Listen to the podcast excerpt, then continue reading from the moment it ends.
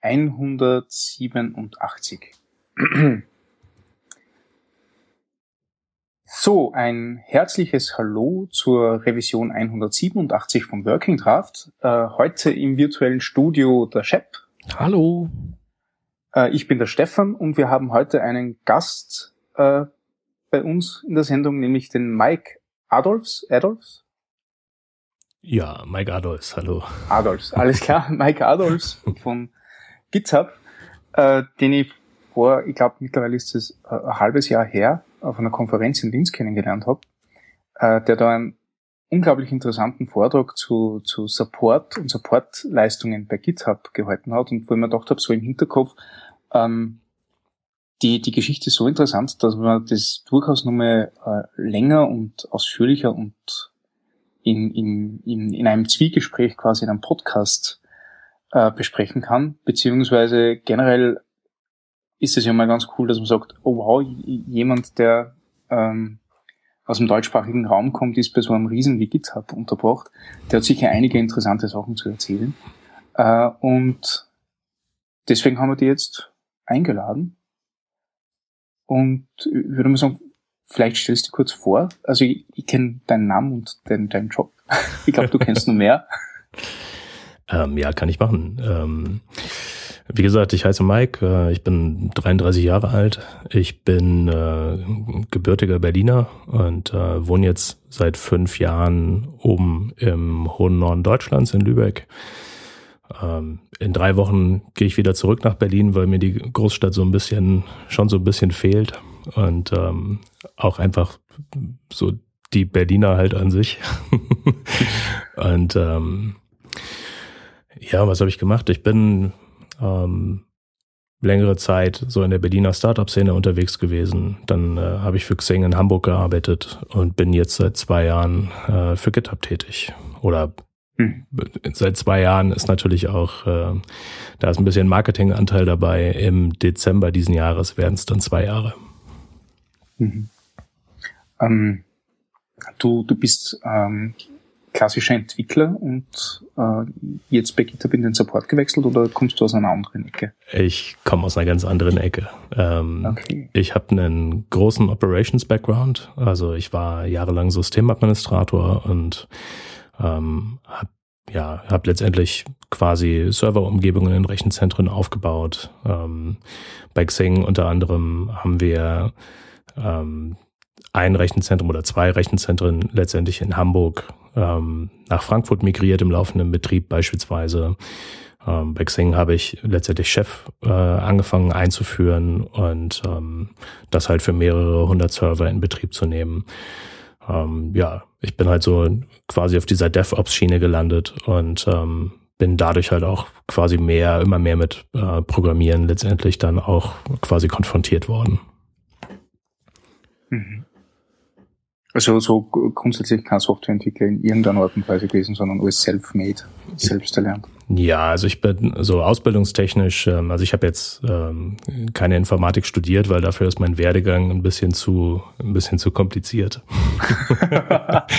ähm, also zu facettenreich. Ich habe quasi die die ersten fünf Jahre meines Erwachsenenlebens äh, in Berlin gebarkeepert und dann kam irgendwann die die Eingebung ich müsste doch irgendwie auch nochmal was lernen und habe eine Ausbildung zum Fachinformatiker gemacht und auch abgeschlossen.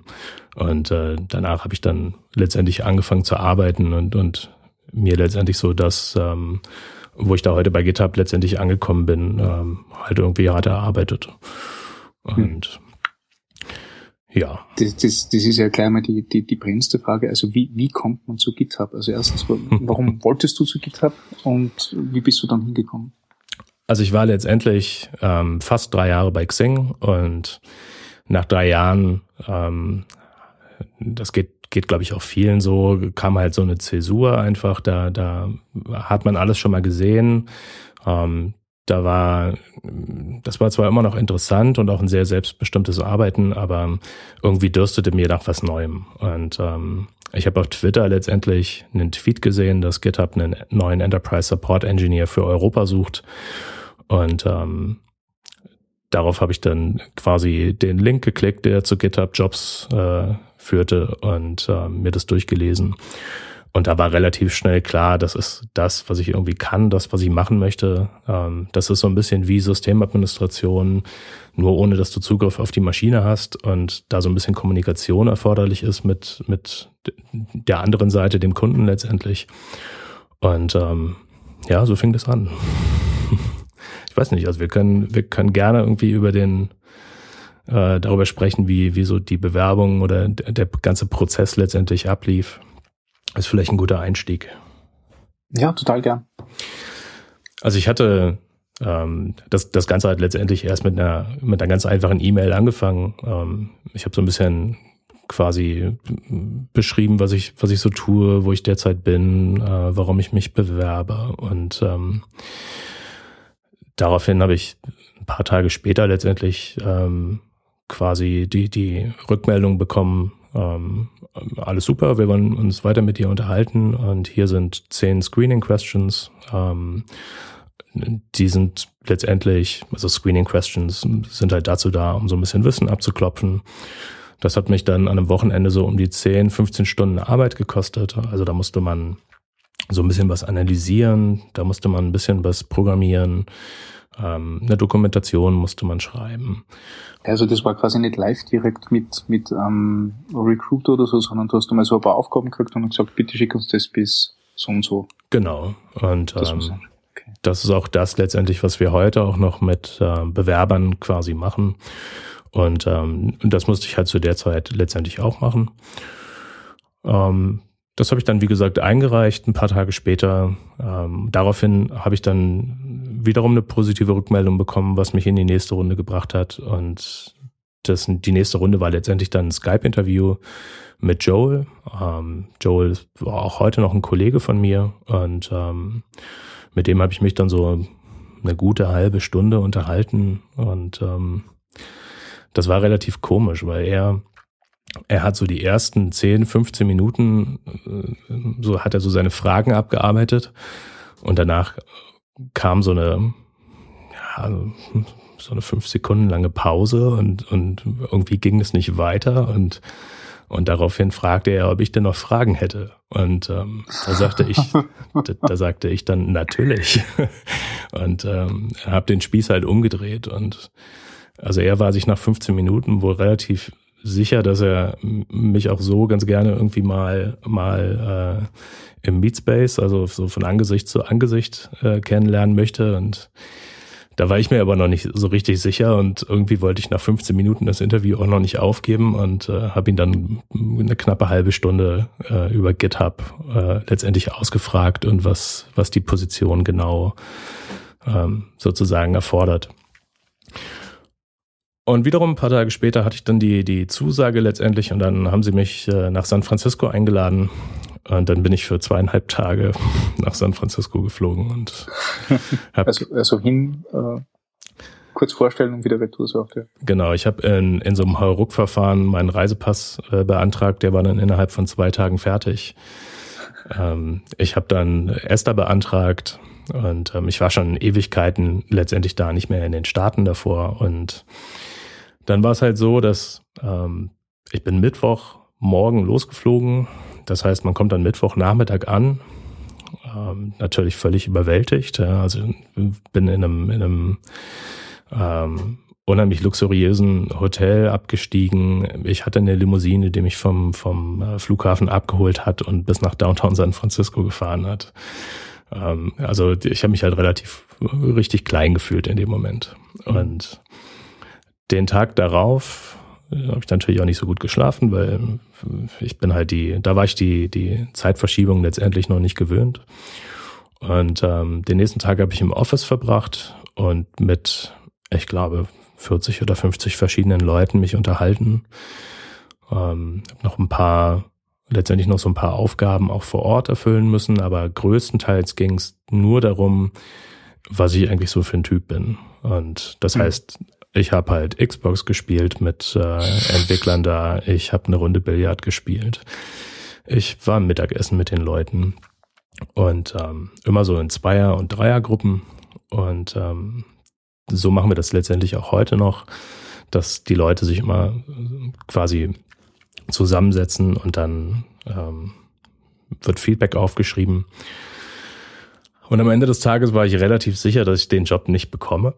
Und hatte ja, hatte ja aber noch einen Tag letztendlich dann den nächsten Tag frei zur Verfügung. Und ich war halt noch nie in San Francisco und habe dann äh, quasi ähm, mir San Francisco angeschaut und war, bin über die Golden Gate Bridge gelaufen und war in Sausalito auf der anderen Seite der Bay und ähm, bin dann Freitag, Freitagmorgen, nee, Samstagmorgen, so gegen 6 Uhr morgens wieder zurückgeflogen und war dann Sonntag wieder hier und Montag musste ich wieder arbeiten. Und durch die 10, 12 Stunden, die ich da durch San Francisco gewandelt bin, äh, habe ich mir so einen Sonnenbrand eingefangen, dass das Erste, was mein Chef Mo Montagmorgens äh, bei Xing gesagt hat, Mensch, du warst aber ganz schön lange in der Sonne am Wochenende.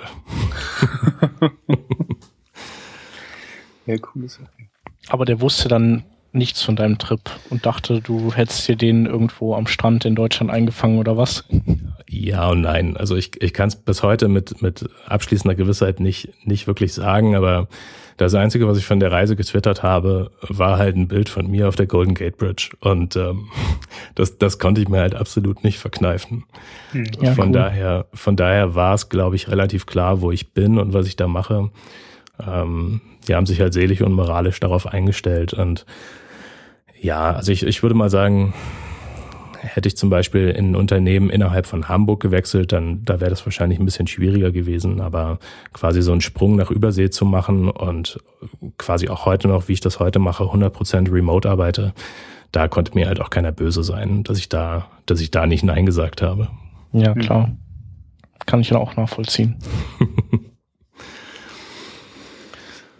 Und du bist ähm, dort zum Support jetzt gekommen. Also nicht Support für Europa, sondern Support in Europa, damit sie quasi die Zeitzone besser abdecken. Ja, wir wollen erstmal hören, wie, warum so, die dich dann doch genommen haben, obwohl du so sicher warst, dass es nichts gibt. Ich, ich greife schon vor, sorry. Ja, wie das, wie das immer mit der Selbsteinschätzung so ist. Ähm, ich hatte halt wirklich auch während dieses ganzen Bewerbungsprozesses überhaupt, also bei, bei keinem dieser einzelnen Schritte so das Gefühl, jetzt habe ich es gerissen und den Job, den, den kann man mir nicht mehr nehmen, sondern ich saß natürlich auch so in der Position, GitHub hat äh, 100 Millionen US-Dollar Investment, das ist eine große Nummer, die arbeiten sehr selbstbestimmt, ähm, die haben kein Management. Das heißt, da, da war halt irgendwie klar, dass, ähm, und die haben natürlich auch hohe Voraussetzungen einfach, ja. Also wir, wir haben ja unter anderem ähm, Core-Committer für Git, Ruby und Rails in der Firma. Ähm, das ist ein, ein, ein, Haufen von unheimlich intelligenten Leuten. Und ähm, dazwischen habe ich mich einfach nicht gesehen. Und ähm, so ging das halt mit jedem Schritt letztendlich weiter. Und bei dem On-Site-Interview kam halt noch hinzu, dass ich, ich hatte halt einen Mitbewerber, der sich auch für die Europastelle aus äh, quasi beworben hat. Und ähm, der war halt Native English Speaker. So, der kam halt äh, ursprünglich aus den USA und fand Europa so toll, dass er da hängen geblieben ist.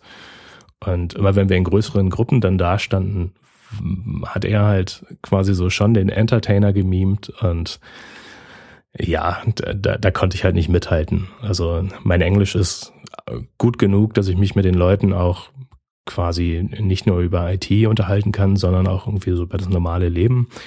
Aber dass ich da jetzt in der Mitte von, von zehn Amerikanern stehe und Witze auf, auf Englisch reiße, äh, dafür war ich zu dem Zeitpunkt einfach nicht erfahren genug. Und ich war dann in den Momenten halt immer stiller und dachte mir, naja, gut, war mal schön hier gewesen zu sein, aber das wird's nicht, wird's nicht. ja. Und dann hast du wahrscheinlich doch noch mal eine E-Mail bekommen. Genau, ich ähm, bin dann in Frankfurt letztendlich wieder gelandet und habe mein Telefon angemacht und gesehen, äh, dass ich die positive Rückmeldung hatte und dass sie mich also haben wollen. Und ähm, bitte komm jetzt sofort wieder nach San Francisco zurück.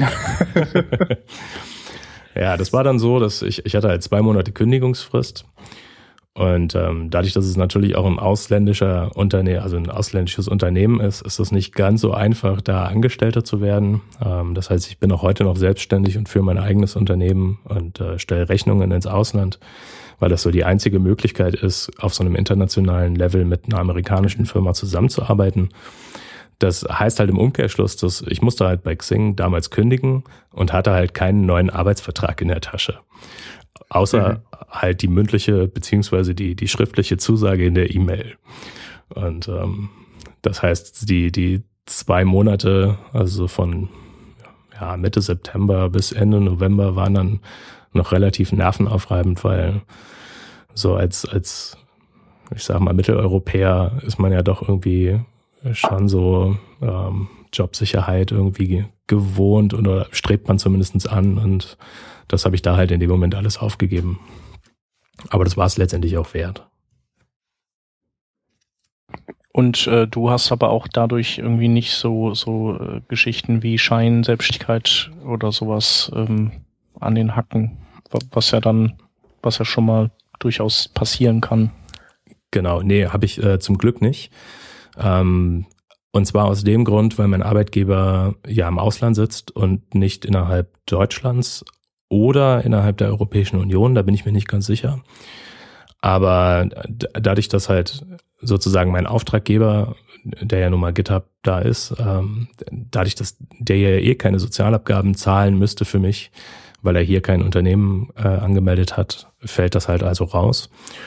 Und ähm, es ist in der Regel sowieso nur für die Rentenversicherung interessant und bei, da bin ich halt auch verpflichtet, letztendlich äh, Abgaben zu zahlen. Also ich bezahle auch immer noch quasi wie ein Arbeitnehmer ähm, ganz normal in die Rentenkasse derzeit ein. Das, das machst du, äh, weil, weil du sonst, äh, sonst vergleichbar wie mit der Scheinselbstständigkeit irgendwie auf den Deckel kriegen würdest oder was? Genau, also die Rentenversicherung testet oder, oder prüft letztendlich, wenn man ein Unternehmen anmeldet, ob man dazu verpflichtet ist, Rentenversicherungsbeiträge zu zahlen oder nicht. Und ähm, wenn man zum Beispiel halt nur einen Auftraggeber hat, dann ist man definitiv verpflichtet dazu. Okay. Wenn, ich, wenn ich zum Beispiel ein Freelancer wäre mit zehn Auftraggebern, dann ähm, spielt das keine Rolle mehr. Mhm. Okay. Ich glaube, in Österreich ist das alles ganz anders. Ja, so das sind jetzt lauter neue Sachen, die habe ich noch nie gehört. ja, ich sag mal so, Deutschland ist ja jetzt nicht so unbedingt ähm, entrepreneursfreundlich oder selbstständigenfreundlich. Okay. Also ich glaube, die tun schon möglichst alles, um dafür zu sorgen, dass so viel wie möglich Leute in die, ähm, ja, in die staatlichen sozialen Sicherungssysteme einzahlen. Hm. Auf jeden Fall. Also ich hatte zum Beispiel nach einem Jahr Selbstständigkeit äh, unter anderem auch das Finanzamt hier im Haus. Ähm, also ich habe halt, ähm, wir haben hier ein Haus quasi in Lübeck angemietet und äh, hier habe ich halt auch mein Büro drin.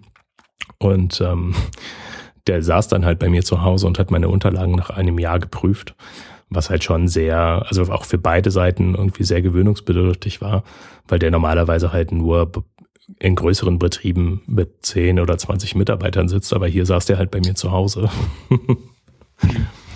du hast ihm immer einen schönen, schönen Kaffee gekocht, Kuchen gereicht, damit er gut gelaunt ist. Genau, das darfst du ja nicht machen, weil die, weil die Beamten ähm, Bestechung oder was? Genau. Sie dürfen halt nicht den Eindruck erwecken, dass sie bestechlich sind und ähm, alles, die, die müssen halt wirklich alles ablehnen, was man ihnen anbietet. Mhm. Ähm, das habe ich natürlich auch gemacht. Ne? Also das Erste, was ich morgens gemacht habe, war Kaffee kochen und ihm eine Tasse hingestellt. Und das Erste, was er gemacht hat, war die Tasse weggeschoben. hm. Oh je, oh je. Ja. Aber es ist letztendlich alles gut gegangen. Also er hat dann mein, mein Gewerbe hat er anerkannt und ähm, er hat ja dann letztendlich auch, er musste ja auch zu meinen Gunsten prüfen und ähm, das äh, war letztendlich auch der Fall. Und das war ganz, es war eine ganz, also es ist halt eine, eine gute Erfahrung gewesen, äh, weil das halt ist schon interessant, was so ein, was so ein eigenes Gewerbe letztendlich dann auch quasi so ein bisschen an Maintenance erfordert. Hm.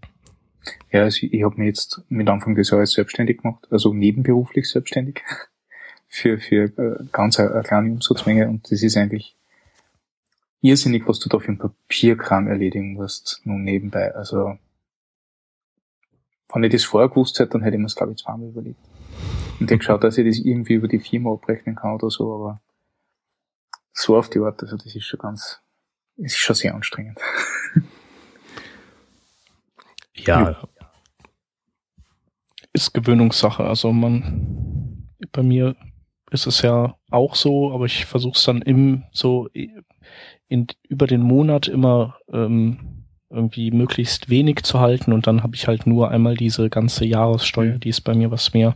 Ich weiß nicht, Mike, du hast ja dann, du hast ein Gewerbe, du musst dann wahrscheinlich noch so äh, noch ein bisschen mehr machen als ich bin. Ich bin Freiberufler. Genau. Ich, ich muss ein bisschen mehr machen. Also ich zahle unter anderem halt Gewerbesteuer. Ähm, ich musste letztes Jahr jeden Monat meine Umsatzsteuervoranmeldung einreichen. Das muss ich jetzt nur noch alle drei Monate machen. Äh, ich bin ja, das, das, das ist ja der Klassiker und das wechselt ja auch ständig. Genau. Ich habe ja auch mal irgendwann, weil ich keine Lust mehr hatte, dass das immer wechselt, habe ich gedacht, du, du bist jetzt einfach schlau, du machst es trotzdem einfach einmal im Monat. Ne? Weil du hast ja dann deinen Soll übererfüllt, da kann ja keiner was sagen. Und mhm. dann habe ich auch direkt Anschiss gekriegt vom kommt Finanzamt. Der, genau, kommt der Bounce. hatte ja. Ich, hatte ich auch. das kann ich, das verstehe ich überhaupt nicht. Die, dann müssen die halt, die kriegen doch eh alles digital. Dann sollen die das halt alle drei Monate nur abrufen oder so. Tja. Ich glaube, das erste Jahr ist so quasi quasi so organisiert, damit du dich daran gewöhnen kannst und ähm, halt lernst, ja. wie du so eine Umsatzsteuervoranmeldung einreichst. Und wenn du dann natürlich eine, eine gewisse Summe an Umsatzsteuer letztendlich nicht überschreitest, dann sind sie halt auch quasi nicht mehr an dem Arbeitsaufwand auf ihrer Seite interessiert, weil sie ja davon letztendlich nichts haben und dir dann auch noch Geld überweisen müssen, vermutlich. Das heißt, ähm, dann ziehen sie es halt sozusagen auf, auf viermal im Jahr. Und ähm, ja, die, die, das wechselt ja. Also je nachdem, also ich bewege mich dann auch schon mal manchmal gerne an dieser Grenze, wo das hin und her wechselt. Dann kriege ich wieder ein Schreiben, jetzt alle drei Monate. Und dann kriege ich irgendwann ein Schreiben, oh, jetzt musst du wieder einmal im Monat, weil du bist halt über die Grenze drüber. Und das nervt mich halt. Und ich würde halt gerne dann einfach den ab jetzt immer einmal im Monat das machen, damit ich selber nicht immer nachdenken muss, bin ich jetzt gerade, war das jetzt, dass ich jetzt in muss ich jetzt denen was schicken oder noch nicht? So. Aber geht halt nicht. Ja. Ist aber hm. auch nicht so mega dramatisch. Die sagen mir dann ja relativ schnell, was Sache ist. Ich habe da halt sehr viel Glück mit dem, mit meinem Auftraggeber letztendlich, der im Ausland sitzt, weil ähm, ich muss halt keine, keine Umsatzsteuer mit ausweisen, sondern ich, das ist letztendlich Summe X geht auf die Rechnung und die bekomme ich auch zu 100 Prozent weil der hm. letztendlich die Steuerlast fällt halt in Amerika an. Okay. Aber kannst du dann auch Steuern absetzen? Also eigentlich nicht, oder? Oder kannst ja dann, oder kannst du Mehrwertsteuer dann ähm, wieder zurückbekommen? Kann ich machen. Ähm, dadurch, dass ich, also das Finanzamt hat es letztendlich dadurch anerkannt, dass ich ja auch äh, mal hier den einen oder anderen Vortrag letztendlich halte. Und ähm, das ist dann letztendlich quasi, ja, ähm, genug ähm, Aktivität letztendlich innerhalb Deutschlands äh, für das Finanzamt gewesen, das halt abzusegnen. Okay. Ja. Habe das Finanzthema auch schon abgehakt. Ja, auf jeden Fall ein interessantes Setup. Ja. Was ich halt, ich, ich glaube, abschließend kann man dazu sagen, ähm, wer halt mit dem Gedanken spielt, sich da selbstständig zu machen und sei es auch irgendwie in, in, in nur einer kleinen, quasi in, in so einer, in so einem kleineren Format. Ähm, mir hat halt ein Steuerberater unheimlich geholfen. Und das ist zwar auch immer ein bisschen Geld, was da letztendlich quasi im Jahr halt für drauf geht, für so ein bisschen Steuerberatung, aber äh, ohne den hätte ich es halt nicht, glaube ich, in, in, in der Art und Weise geschafft, ähm, wie das halt heute funktioniert oder wie viel ich auch darüber weiß. Ähm, und ich, ich glaube, teilweise ist es auch nicht, letztendlich nicht rechtens. Also ab einer gewissen Größe muss man sich dann auch letztendlich steuerliche Beratung sozusagen äh, beschaffen. Okay, dann äh, kann, glaube ich, der Stefan jetzt mit seiner Frage wieder einsteigen. äh, wo war ich denn? Ah, ja, genau. Also ja. jetzt wissen wir, wie du, wie du zu GitHub gekommen bist und ähm, wie, die, wie das Basis-Setup jetzt ausschaut, wenn man als Deutscher quasi beim amerikanischen Konzern remote arbeitet. Ähm, jetzt würde mich interessieren, was du bei GitHub machst. Also ein bisschen was ist ja schon, aber ich glaube für die Hörer ist recht interessant. Ähm, du, du machst dort Support, du machst das Ganze remote äh, und also, also was, was beinhaltet dein Aufgabengebiet, beziehungsweise ähm, was kann man sich unter GitHub Support alles vorstellen? Weil da gibt es ja auch mehrere Facetten. Genau. Also ich glaube, einsteigend äh, muss ich erstmal sagen, dass GitHub ähm, eine Hosting-Plattform für, für Softwareentwicklungsprojekte im Internet ist. Das heißt, wenn man gemeinsam an Software entwickeln möchte, dann kann man auf github.com gehen und sich äh, da zusammenfinden und dann Software entwickeln. Und ähm, wir haben aber auch ein zweites Produkt namens GitHub Enterprise. Das ist letztendlich die gleiche Plattform, nur für Unternehmen, äh, unternehmenseigene Netzwerke. Das kommt halt in Form von einer Appliance. Und durch diese Trennung auf zwei Produkte ähm, haben wir halt auch zwei Support-Teams. Und ich bin letztendlich Teil des Enterprise Support Teams. Das heißt, ich supporte letztendlich die Appliance, die halt bei unseren großen Firmenkunden hängt. Und ähm, ich habe jetzt in fast zwei Jahren halt eine ganze Menge verschiedene Dinge gemacht, aber ich komme halt auch quasi immer wieder zu diesem Support-Thema zurück, ähm, weil es halt letztendlich auch das ist, womit ich angefangen habe. Wir haben halt bei GitHub eine ganze Menge Freiheiten, was das angeht, letztendlich woran wir arbeiten möchten.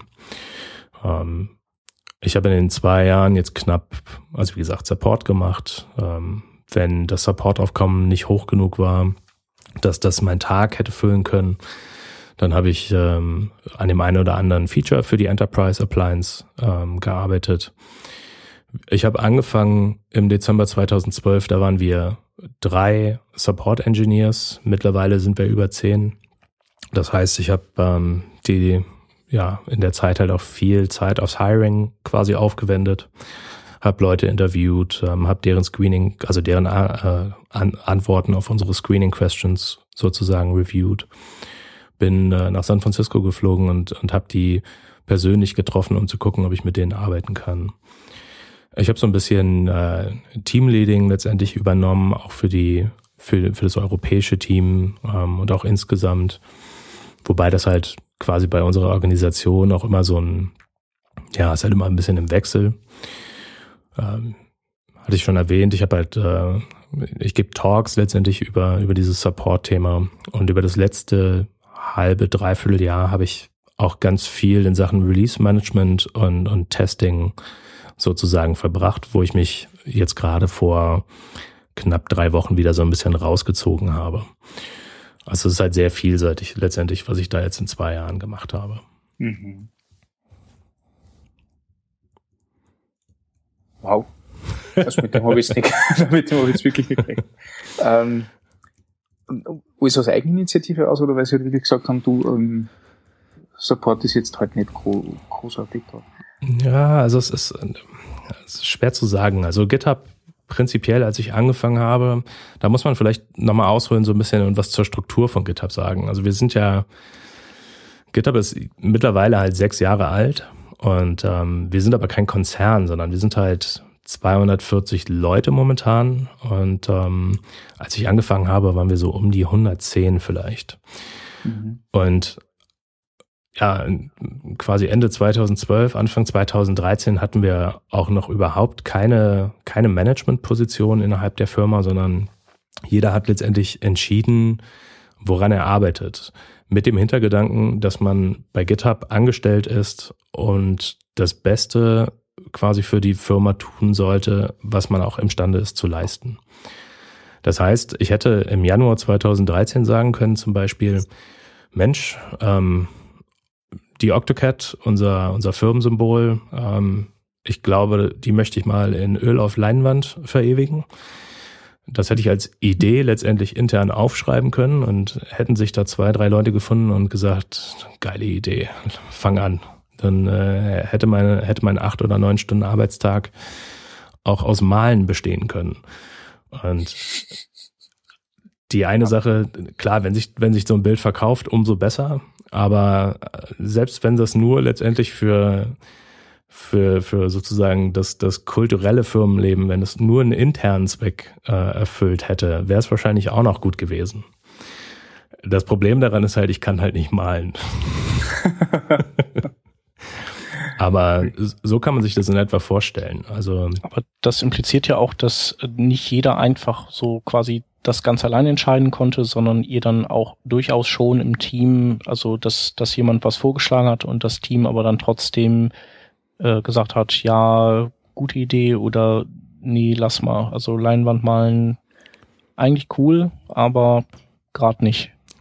Genau, wir haben halt ähm, oder wir haben halt sehr viel Zeit darauf äh, aufgewendet, quasi auch uns ein internes Toolset sozusagen zu entwickeln. Und eines dieser Tools ist letztendlich halt so eine so eine Ideenschmiede. Da kann man äh, quasi aufschreiben, was man sich vorstellt an einem neuen Feature oder einem neuen Produkt ähm, oder ja, wie gesagt, auch an, an so ähm, Ideen wie zum Beispiel, Mensch, wir sollten mal eine Konferenz abhalten oder ähm, wir sollten die quasi die und die Organisation mehr sponsern. Ähm, da kann man sich halt letztendlich irgendwie seinen Gedanken so ein bisschen, bisschen Luft machen und ähm, ja, wenn, wenn die letztendlich, wenn das ähm, Feedback anderer GitHuber positiv genug ist, dann kann man da letztendlich auch anfangen, Zeit drauf zu investieren oder Zeit rein zu investieren und ähm, schauen, was daraus wird. Also bestes Beispiel, wir haben ein drittes Produkt, was halt Open Source ist, ähm, Adam, geschrieben Atom. Das ähm, ist letztendlich ein Editor, so wie äh, TextMate oder Sublime Text. Und ähm, das Ding ist halt so entstanden. Also da hat jemand eine Idee aufgeschrieben und sagt, Mensch, wir müssen eigentlich mal einen Editor bauen. Und ähm, das Feedback war halt so gut, dass sie damit dann angefangen haben. Und ja, so, so haben wir halt lange Zeit gearbeitet. Das hat sich in dem letzten laufenden Jahr ähm, durchaus ein bisschen verändert, weil 110 Leute lassen sich in so einem Setting noch ganz gut quasi verwalten. Die funktionieren in so einem Setting noch sehr gut, aber 240 ist dann schon wirklich so eine, hm. so eine Grenze, wo es sehr schwierig wird, ähm, und das ja, hat letztendlich auch dazu geführt, dass wir ähm, schon ein bisschen festere Strukturen auch gerade äh, dabei sind, die zu implementieren. Aber ich habe zum Beispiel, also ich muss niemandem heutzutage zum Beispiel sagen, ich arbeite heute oder ich arbeite heute nicht.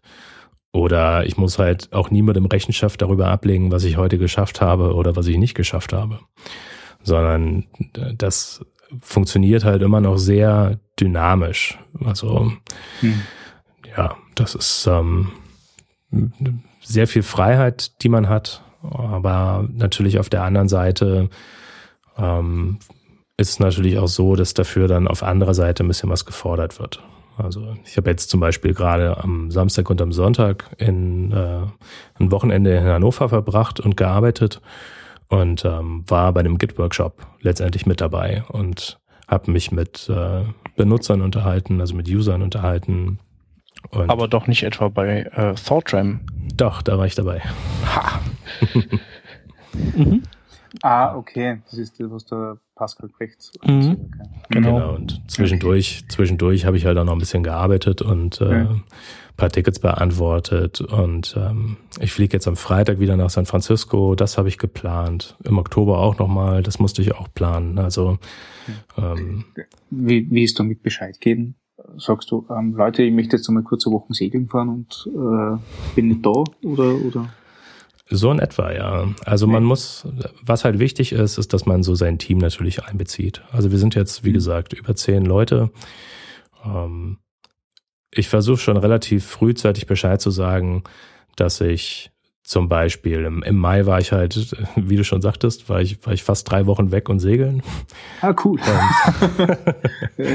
Schuss ins blaue Volltreffer. Und ähm, ja, ich habe ich hab geholfen, einen, einen Dreimaster von Hamburg ähm, zu den Lofoten in Norwegen zu bewegen.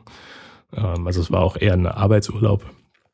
Aber da war es zum Beispiel klar, das habe ich halt so drei, drei Monate vorher schon, schon angekündigt, ja, dass ich da drei Wochen offline sein werde.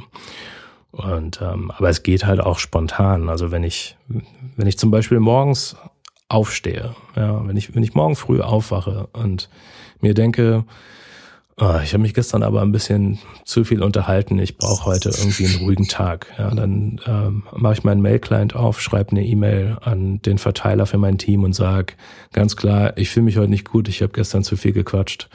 Ähm, ich muss mich heute in den Garten setzen und Natur genießen. Und genauso kann man aber auch zum Beispiel sagen, ich fühle mich heute irgendwie ausgebrannt und ähm, ich werde heute nicht arbeiten.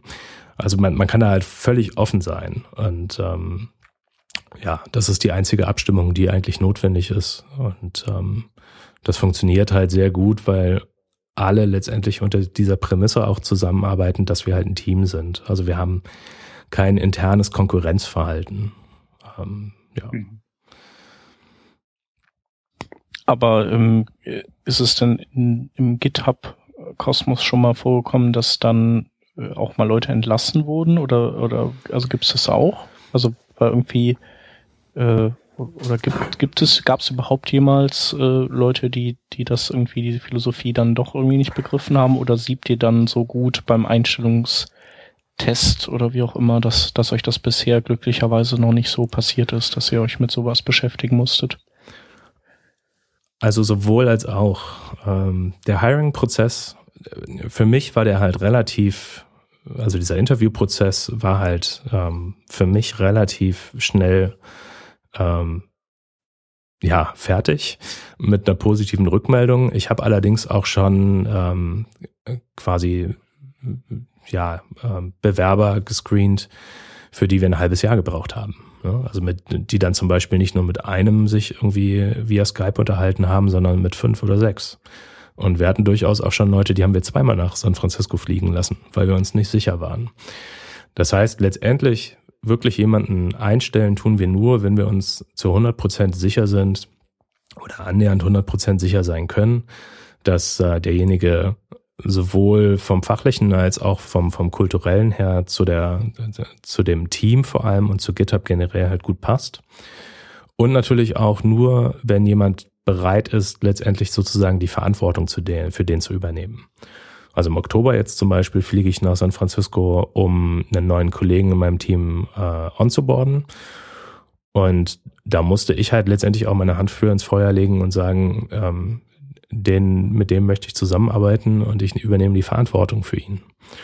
Also das ist halt ganz wichtig letztendlich in dem Prozess. Um darauf zurückzukommen, als ich angefangen habe, ähm, da war GitHub vier Jahre alt und zu dem Zeitpunkt hat, äh, bis zu dem Zeitpunkt hat weder jemand gekündigt, noch wurde jemand gekündigt. Das sieht jetzt in den letzten zwei Jahren alleine durch das Wachstum ein bisschen anders aus. Also hm. Wir hatten durchaus Leute, die gekündigt haben und auf der anderen Seite aber auch Leute, die wir gehen lassen mussten. Und ähm, das ist häufig noch nicht mal so sehr aus einer fachlichen ähm, Sicht ein Problem, sondern halt eher quasi, da, da ist dann eher das Problem, dass wir halt keine Strukturen haben und die ähm, Leute dann halt in dieser Strukturlosigkeit nicht wirklich gut funktionieren. Mhm. Das ist so ein Beispiel, wenn ich wenn ich zum Beispiel morgens erst, quasi, wenn ich mich derzeit ertappe, ähm, oder wenn ich, wenn ich jetzt, ich sag mal so, ich ähm, rekapituliere, rekapituliere die letzten vier Wochen und ich entdecke irgendwie, dass ich jeden Morgen erst um zehn oder vielleicht auch erst um elf aufgestanden bin. Dann hat man ungefähr so bis zum Mittag ein, anderthalb, vielleicht maximal zwei Stunden Zeit, irgendwie ein bisschen zu arbeiten. Und ähm, dann sitzt der Hunger ein. Und nach Mittagessen entdeckt man dann, hm, dadurch, dass ich so spät aufgestanden bin, habe ich heute erst ein oder zwei Stunden gearbeitet. Und vielleicht am späten Nachmittag, ja, nachdem man dann irgendwie am Nachmittag nochmal vier Stunden investiert hat, ähm, setzt dann irgendwie auch das Sozialleben ein. Ja, die bessere Hälfte kommt nach Hause, der Hund möchte irgendwie vor die Tür. Und ähm, dann ist quasi Arbeitsende. Aber man hat letztendlich nur fünfeinhalb Stunden oder sechs Stunden für die Firma gearbeitet. Und wenn man sowas entdeckt, also dazu muss man erstmal in der Lage sein, ähm, dann muss man aber auch dazu in der Lage sein, das zu verändern. Und da scheitern halt leider selbst die klügsten Leute. Das ähm, ist halt so ein Soft Skill, ja, ich nenne es einfach mal Soft Skill, ähm, den man halt auf jeden Fall haben muss, dass man sich selbst gut managen kann in so einem Setting und, und auch selber einschätzen kann, was, ob das, woran man jetzt gearbeitet hat, halt ob das auch sinnvoll gewesen ist. Also hat das jetzt Sinn gemacht, dass ich mich vier Stunden an dieses eine Thema gesessen habe oder gesetzt habe? Ähm, ist das, ist das letztendlich für, für GitHub ähm, ein Vorteil? oder halt auch nicht. Ja, also wenn ich jetzt zum Beispiel der Meinung bin, ich müsste mich während meines Arbeitstages ähm, mit Node.js auseinandersetzen. Ja, das ist halt für mein letztendlich für mein für mein für meine Arbeit bei GitHub nicht sonderlich relevant. Und ähm, wenn ich das halt, wenn ich da ja eine Woche Arbeit rein investiere, dann habe ich letztendlich für GitHub keinen Mehrwert geschaffen. Und sowas muss man halt erkennen. Mhm. Ja, hilft wahrscheinlich auch. Wie ist da eure Erfahrung? Wenn also habt ihr tendenziell noch eine bessere Erfahrung mit äh, Freelancern oder sowas als mit Festangestellten? Weil ich könnte mir vorstellen, dass vielleicht Freelancer ja grundsätzlich so ein bisschen gezwungen sind, sich auch selber zu kontrollieren oder eben Selbstständige, weil sie ja sonst auch irgendwie vielleicht untergehen? Oder macht das keinen Unterschied? Ja, also wir haben, wir haben durchaus Freelancer ähm, quasi so für einzelne Projekte innerhalb GitHubs gehabt. Die sind letztendlich dann aber irgendwann auch einfach in der Firma aufgegangen. Also jeden Ja, Freelancer ich meine das auch nicht, dass die Freelancer bleiben, sondern im Sinne von, ähm, wenn ihr, also habt ihr so dieses sich selbst kontrollieren, reflektieren, managen, habt ihr da irgendwie, interessiert mich einfach nur, habt ihr da irgendwie unterschiedliche Beobachtungen gemacht, je nachdem, was so für einen Werdegang die Leute hatten? Ja. Oder ist das eigentlich, kann man das gar nicht so sagen? Ich weiß nicht, ob ich das so, so pauschal quasi sagen kann. Also da ist, da ist, glaube ich, jeder auch so ein bisschen unterschiedlich. Also manche Leute zum Beispiel in den Interviews, die, ja, ich will jetzt nicht sagen versagen, aber die, die schneiden halt zum Beispiel nicht so gut ab in den, in den technischen, in dem technischen Teil. Dafür können wir uns bei denen hundertprozentig sicher sein, dass die letztendlich halt irgendwie schnell dazulernen und von zu Hause aus oder quasi ja aus Europa oder Asien gute Arbeit leisten können. Andere wiederum, die sind technisch halt super begabt, aber kriegen, da sind wir uns dann halt nicht so sicher, ob sie das schaffen. Das ist, glaube ich, wie mit, wie mit allem. Also man hat quasi in einem bestimmten Bereich eine besondere Begabung und bei einem, ja, in einem anderen Teil ist man dann halt nicht so gut. Das ist immer so eine Fall-zu-Fall-Abschätzung, gerade wenn wir uns irgendwie mit, mit Leuten unterhalten, die sich bei uns bewerben.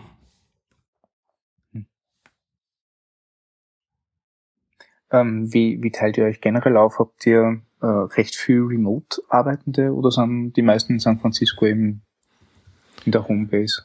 Genau, also wir sind letztendlich, ähm, wir sind momentan, wie gesagt, 240 Leute und 75 Prozent aller GitHubber sitzen außerhalb von San Francisco.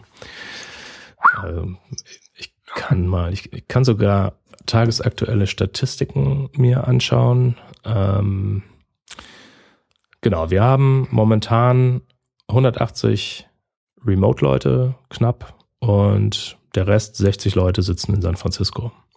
Mhm. Und da sind natürlich viele verteilt quer über die USA. Und mhm. ähm, dann haben wir so ein Cluster von GitHubern, ich denke mal so 50 bis 60, die sich äh, in Europa aufhalten und nochmal so 20, 30 im, äh, im Asien, äh, im, im, ja, im pazifischen Raum. Ja, aber bist du es nicht gerechnet. Nur doch, du sagst ja 75 Prozent sind in San Francisco. Nee, nee. Und dann gibt es noch so einen kleinen Rest, der ist ein bisschen verteilt über, über den restlichen Globus und das ist letztendlich eines der Kernthemen, die wir so, die, die uns so als Firma halt ausmacht, weil wir dieses Remote Working natürlich auch einfach quasi praktizieren und zwar komplett. Mhm. Das heißt, wir haben keine wirklichen ähm, Meetings, zu denen man irgendwie erscheinen muss. Wir haben kein Stand-up, wir haben wenig Projektmanagement, obwohl wir da gerade so ein bisschen mit anfangen. Mhm. Ähm, wir ja, letztendlich, wenn ich zum Beispiel jemanden in einem Videochat, wenn ich mich mit dem unterhalten möchte, äh, den, den, äh, dem sage ich halt im Chat Bescheid, der kriegt dann eine Push-Notification auf sein Smartphone. Und wenn er Lust hat und Zeit hat gerade in dem Moment, dann kommt er online und wenn nicht, dann kommt er halt nicht online und dann dauert es halt ein bisschen. Also wir haben wenig zeitkritische Probleme, die wirklich ganz schnell irgendwie gelöst werden müssen. Und an unseren Produkten letztendlich. Wir, wir benutzen natürlich auch github.com, um quasi unsere Produkte weiterzuentwickeln oder neue Produkte zu erschaffen. Und ähm, das GitHub.com letztendlich ist ja oder, oder günstigt halt irgendwie das verteilte, verteilte Entwickeln und genau das praktizieren mhm. wir halt auch. Mhm. Steile Sache. Ja, es ist, es ist halt auch viel Freiheit. Es ist unter anderem auch eine ähm, Geschichte, über die manche Leute stolpern. Also mhm. man kann natürlich, ich, ich könnte jetzt halt quasi sagen, ich muss auflegen und ähm, nach Thailand in die Sonne und könnte hier irgendwie mein Notebook unter den Arm klemmen und irgendwie ja drei Tage Kleidung in, in den Koffer werfen und ab geht's.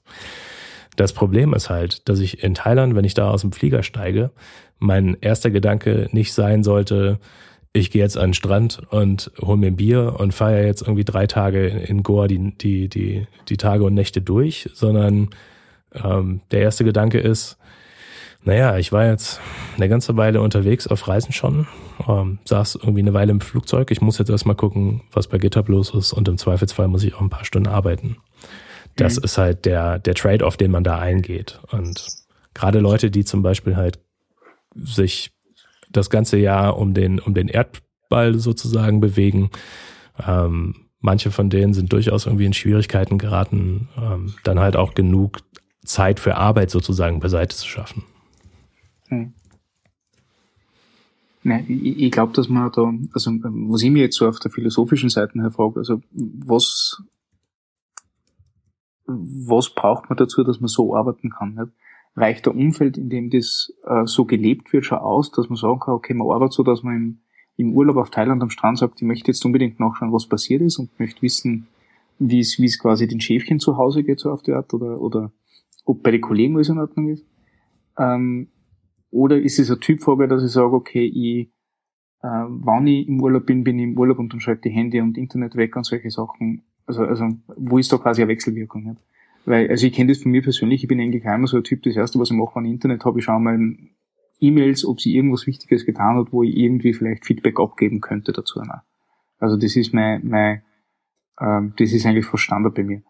Ähm, außer in der letzten Zeit, wo ich doch recht froh bin, dass ich irgendwie nichts davon höre, ne? weil es mir halt, weil halt die Anfragen dann auch zu viel werden davon. Und da frage ich mich, okay, also hab, hab ich mich da geändert oder hat sich da jetzt die, die, die, die Situation in der Arbeit geändert. Ich glaube, das ist halt auch wieder so ein, ja, also ich denke, so Motivation zum Beispiel kommt ja in Schüben. Also hm. ich bin drei, vier Monate sehr motiviert, an dem Projekt zu arbeiten und ähm, leiste außergewöhnlich gute Arbeit und dann fällt man irgendwann auch wieder in so ein Tief und arbeitet ein bisschen weniger.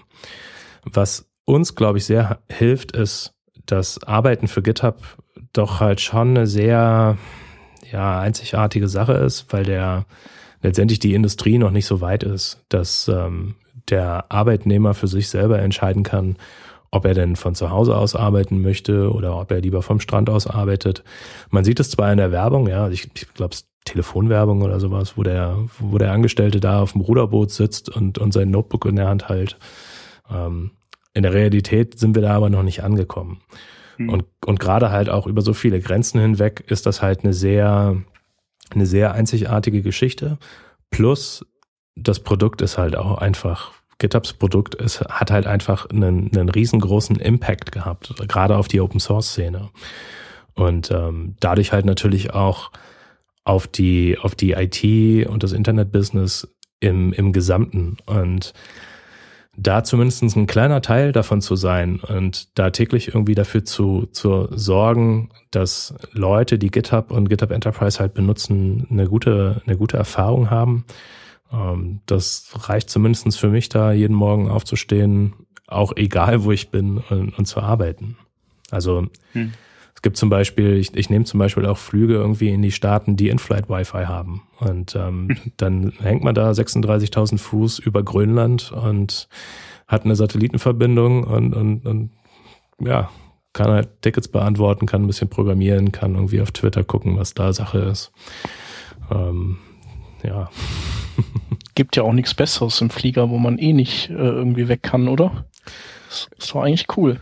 Ja, also entweder, entweder packe ich halt meinen 3DS aus oder mein, mein Kindle und lese oder ich arbeite. Ähm, viel mehr, hm. viel mehr kann man da nicht tun, das stimmt. Aber in Sachen Motivation ist es denn so, dass ihr, seid ihr dann auch irgendwie, kriegt ihr dann auch Anteile von GitHub? Also, oder ist das, also wird die Motivation vielleicht noch irgendwie, ja, gefördert durch, durch sowas oder, oder eher nicht? Also muss ja nicht zwangsläufig sein, aber ich denke mir das halt einfach, wenn man, wenn man so motivierte Mitarbeiter hat, ob das, ob das dann vielleicht auch einhergeht mit damit, dass man eben auch sozusagen Teilhaber wird der Firma. Ähm, ja, bekommen wir. Wir sind ähm, noch in Klammern keine Ab also keine Aktiengesellschaft. Ich weiß nicht, ob wir das irgendwie jemals werden. Aber wir kommen, bekommen durchaus Firmenanteile.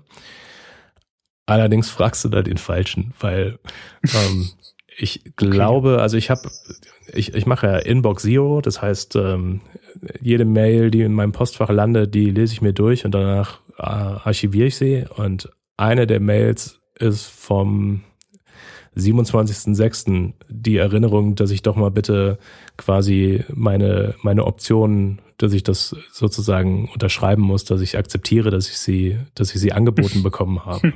Mhm. das habe ich bisher immer noch nicht gemacht. Und okay. ähm, das, Aber es gibt's halt. Genau, also die, für die Amerikaner ist das ein bisschen einfacher. Für mich hat es halt quasi steuerliche Auswirkungen, die mich davon abhalten, das momentan irgendwie zu verfolgen. Aber ähm, wir bekommen generell alle sozusagen Optionen und Anteile an der Firma. Und es ist halt auch so, dass letztendlich wir haben so ein, so ein intern letztendlich so ein, so ein, ja, so eine Art Leitspruch oder quasi kann man schon ein Motto nennen und das, das nennt sich halt Optimizing for Happiness. Sieht halt so aus, dass nur die Leute, die auch wirklich zufrieden sind, ähm, dass die halt auch, nur die können halt gute Arbeit leisten. Und es fängt beim Geld, vielleicht fängt es nicht beim Geld unbedingt an, sondern bei anderen Dingen, aber Geld ist unter anderem halt auch ein Faktor davon. Und ähm, das ist halt, also da glaube ich, brauchen wir uns halt alle nicht wirklich beklagen. Und ähm, das ist halt, ja, dieses Optimizing for Happiness zieht sich halt quasi so durch, durch alle Dinge durch. Also auch wenn ich zum Beispiel ja nur letztendlich ein, ähm, also ich fühle mich halt wie ein Angestellter, auch wenn ich mein eigenes Unternehmen habe.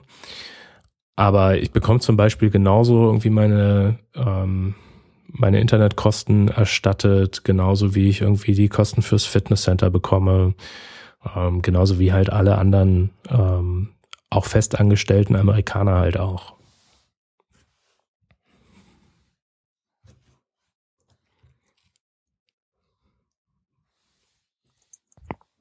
Ich glaube, der Mike, hallo? Ja, alle noch da. Hallo? Ja, sind noch okay, da. Ich glaube, es hat kurz ein, ein kleines Leck gegeben. Ah, okay. Gut, nix. Ja. Also du kriegst sozusagen, du, du kommst in Genuss der gleichen Vorzüge wie, wie die vor Ort Arbeitenden. Genau, also das, das ist zum Beispiel, ich, ich kann halt so mit fünf Tagen Vorlauf sagen, ähm, oder beziehungsweise ich, ich kann mit fünf Tagen Vorlauf, kann ich mir einen Sitz in einem Flugzeug buchen und nach San Francisco fliegen und mir ein Hotelzimmer selbst buchen und einfach spontan halt in San Francisco vorbeischauen. Und ich brauche dafür halt keinen wirklichen, keinen wirklichen Grund. Das reicht halt aus zu sagen, ich fühle mich zu Hause isoliert, ich habe irgendwie seit zwei Wochen keinen anderen GitHubber mehr gesehen, ich brauche irgendwie ein bisschen FaceTime.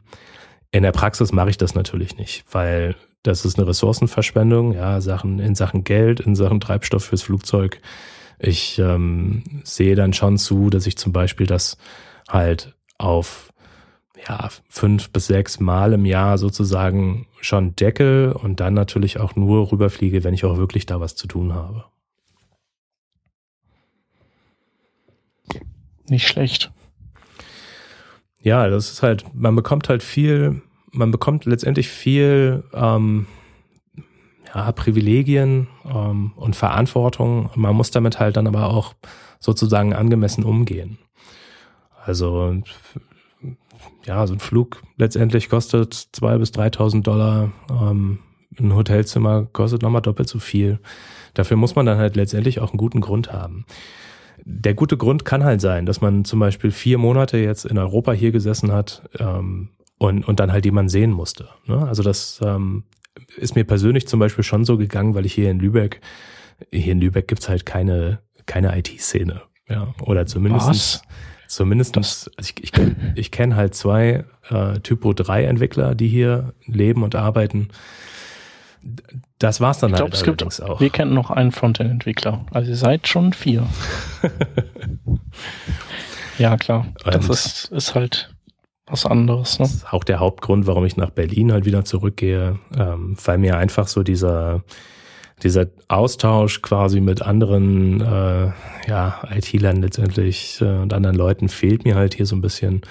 Und dann kann es halt schon mal vorkommen, dass man quasi vier, fünf Monate hier gesessen hat in seinem Homeoffice und, und jeden Tag gearbeitet hat und dann merkt man, okay, das letzte Mal da warst du im Januar, ähm, wir haben jetzt irgendwie so Ende Juni, das heißt, ähm, es wird mal wieder Zeit und dann findet sich entweder ein, ein, ein Grund halt nach San Francisco ins Hauptquartier zu fliegen oder eben auch nicht. Und in beiden Varianten kann ich halt mir ein Ticket buchen und, und loslegen.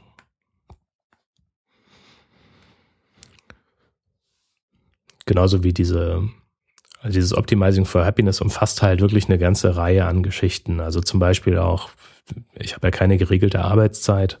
Das heißt, ich kann einfach letztendlich das, was wir hier tun, ist letztendlich Arbeit für mich, sozusagen. Ja, ähm, fühlt sich jetzt nicht so an und würde ich jetzt auch nicht so, würde ich jetzt auch nicht als Arbeit ähm, quasi abheften, äh, zumindest virtuell abheften.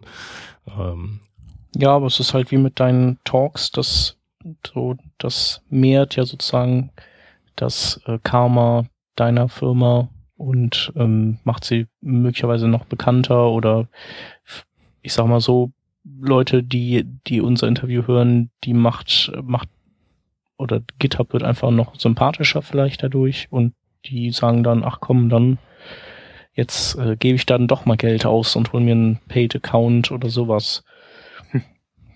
Also finde ich hm. schon. Also ich finde find zum Beispiel, also ich fand GitHub vorher schon super und ich finde es jetzt noch superer. weil du hier bist. ja, ich versuche halt auch, also das, das, ist zum Beispiel so eine Sache, ähm, die mir zum Beispiel am Herzen liegt. Ne? Also nach Hannover fahren und mich da mit Pascal äh, und Christopher zu treffen für deren Git-Workshop. Ähm, wenn ich sowas sehe und, und ich Zeit habe, dann dann treffe ich halt auch gerne einfach mal Leute, unterhalte mich mit denen. Ähm, und ich sehe das halt aber auch letztendlich als Teil letztendlich meiner, meiner Arbeit an. Und ähm, wie gesagt, es fühlt sich halt nicht wie Arbeitszeit an und, und ich würde es auch so nicht abheften, aber es kann halt zum Beispiel sein, dadurch, dass ich heute Mittag irgendwie drei Stunden am Strand war, dass ich nachher nochmal zwei Stunden arbeite. Und ähm, das ist sozusagen, ja, da, da hat halt der normale Arbeitnehmer äh, quasi schon über sechs Stunden Feierabend. Und ähm, das ist so der, der große Unterschied. dass Flexibilität erfordern würde ich es wahrscheinlich noch nicht mal nennen wollen.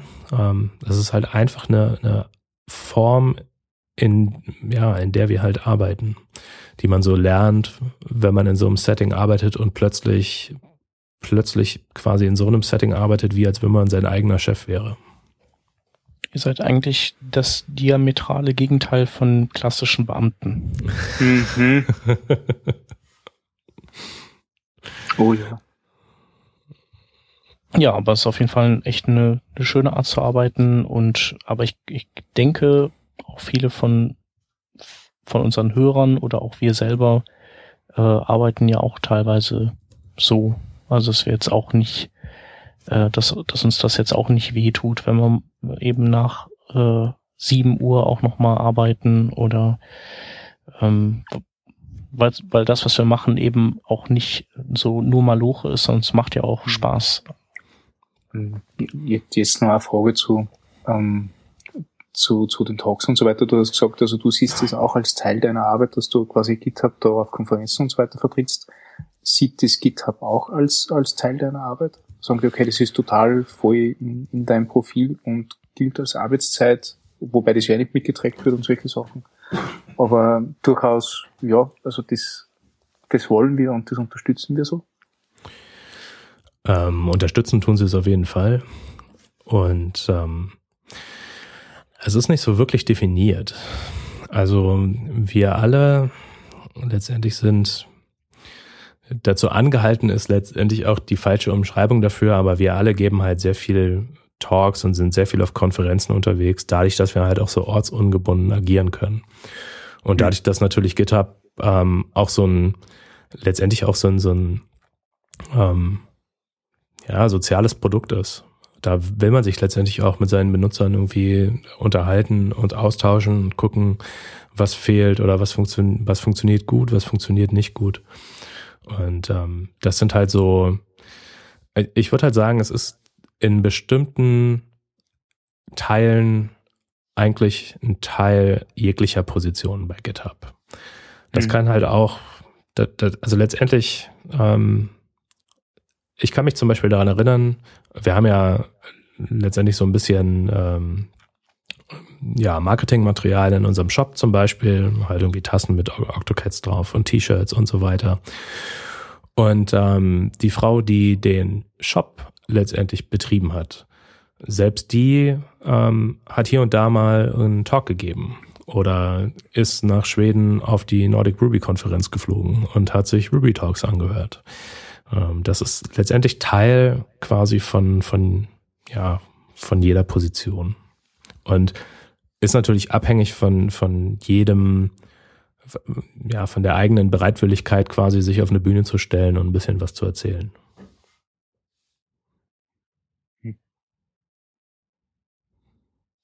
coole Sache. Absolut. Ihr habt ja diesen coolen äh, um, GitHub Whisky Glenkern Glas im Shop, äh, habe ich schon gestöbert. Und Pints und was, was weiß ich noch. Ja, Merchandising haben, gibt's eine Menge. Das stimmt, ja. Wir haben, das ist halt so ein, letztendlich so ein, so ein Steckenpferd auch von uns. Ne? Also die Octocat, mhm. das ist halt auch eine ganz interessante Geschichte. Ähm, die ist von dem gleichen Designer entworfen worden wie der, wie der Vogel von Twitter. Und das ist, wenn mich nicht alles täuscht, jemand, der in England sitzt, ich glaube in Wales. Und ähm, genauso wie der Twitter-Vogel ähm, landet das so auf so einer Stock-Images-Seite, irgendwie so iStockphoto.com oder sowas. Und da haben wir es letztendlich halt gekauft, weil wir, weil wir ein, äh, ein Logo brauchten damals. Und da konnte halt keiner irgendwie sehen oder keiner vorhersehen, dass das mal so einschlagen würde. Und ähm, es ist halt, da, da, da steckt halt keine Planung dahinter. Ja, mhm. Also da war jetzt nicht irgendwie, wir setzen jetzt 20 Designer äh, darauf an, uns ein Logo zu kreieren und die kamen mit einer coolen Idee, sondern es war mehr so ein Zufallsfund. Und rein zufällig vor dem gleichen, der Twitter gemacht hat. Genau. Wahnsinn. Wahnsinn. Also der hat schon seine Nischen gefunden, der Designer. das stimmt, ja. Und zum Beispiel neue T-Shirts in dem Shop sind halt auch ein kollaborativer Prozess. Also hm. ich könnte jetzt mich hinsetzen und könnte irgendwie zum, zu einem ja, American Apparel T-Shirt Designer irgendwie im Netz äh, gehen und könnte da ähm, die, mein Octocat-Design hochladen und das stelle ich als Issue auf github.com in das äh, bestimmte Repository für den Shop halt ein und sage, das sollten wir halt drucken. Ja. Also gibt irgendwie so ein neues Shirt, was vor ein paar Tagen rausgekommen ist, ähm, namens GitHub Flow. Das hat halt Joel Glovier ähm, letztendlich designt und ähm, also da, da steckt dann halt auch mhm. quasi ein Individuum dahinter, der das gebaut hat und nicht ähm, sozusagen ein ganzes Team, die sich quasi ähm, ja in, in Keller zurückgezogen haben, um da mal was Besonderes auszutüfteln, sondern das sind so Contributions quasi, die aus, aus innerhalb aus der Firma herauskommen und deswegen ähm, natürlich halt irgendwie auch so ein, ja, mit einem bisschen, bisschen Quäntchen mehr Liebe letztendlich gemacht sind.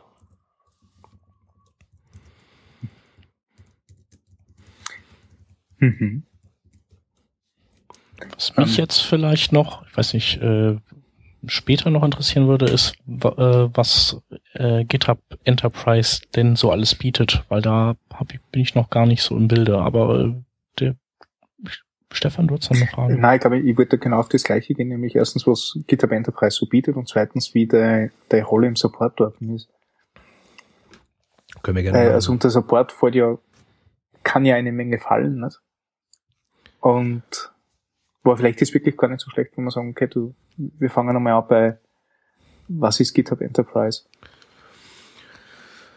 Ja, können wir gerne machen. Also GitHub Enterprise ist wie gesagt sozusagen die On-Premise-Variante ähm, von, von GitHub.com. Also wenn jetzt quasi ein großes IT-Unternehmen nicht GitHub.com benutzen möchte, weil sie ihren Source Code nicht in der Cloud hosten möchten, dann ähm, ist halt die Alternative, die sie benutzen können, oder eine der Alternativen letztendlich GitHub Enterprise.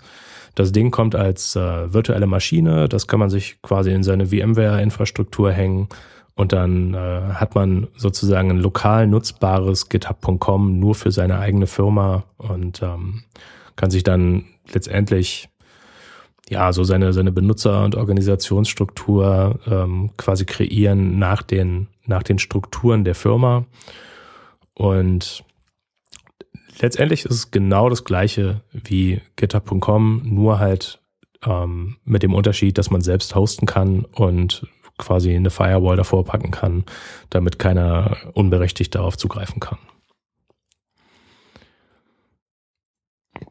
Also so ein bisschen wie äh, hier Atlassian Stash, oder?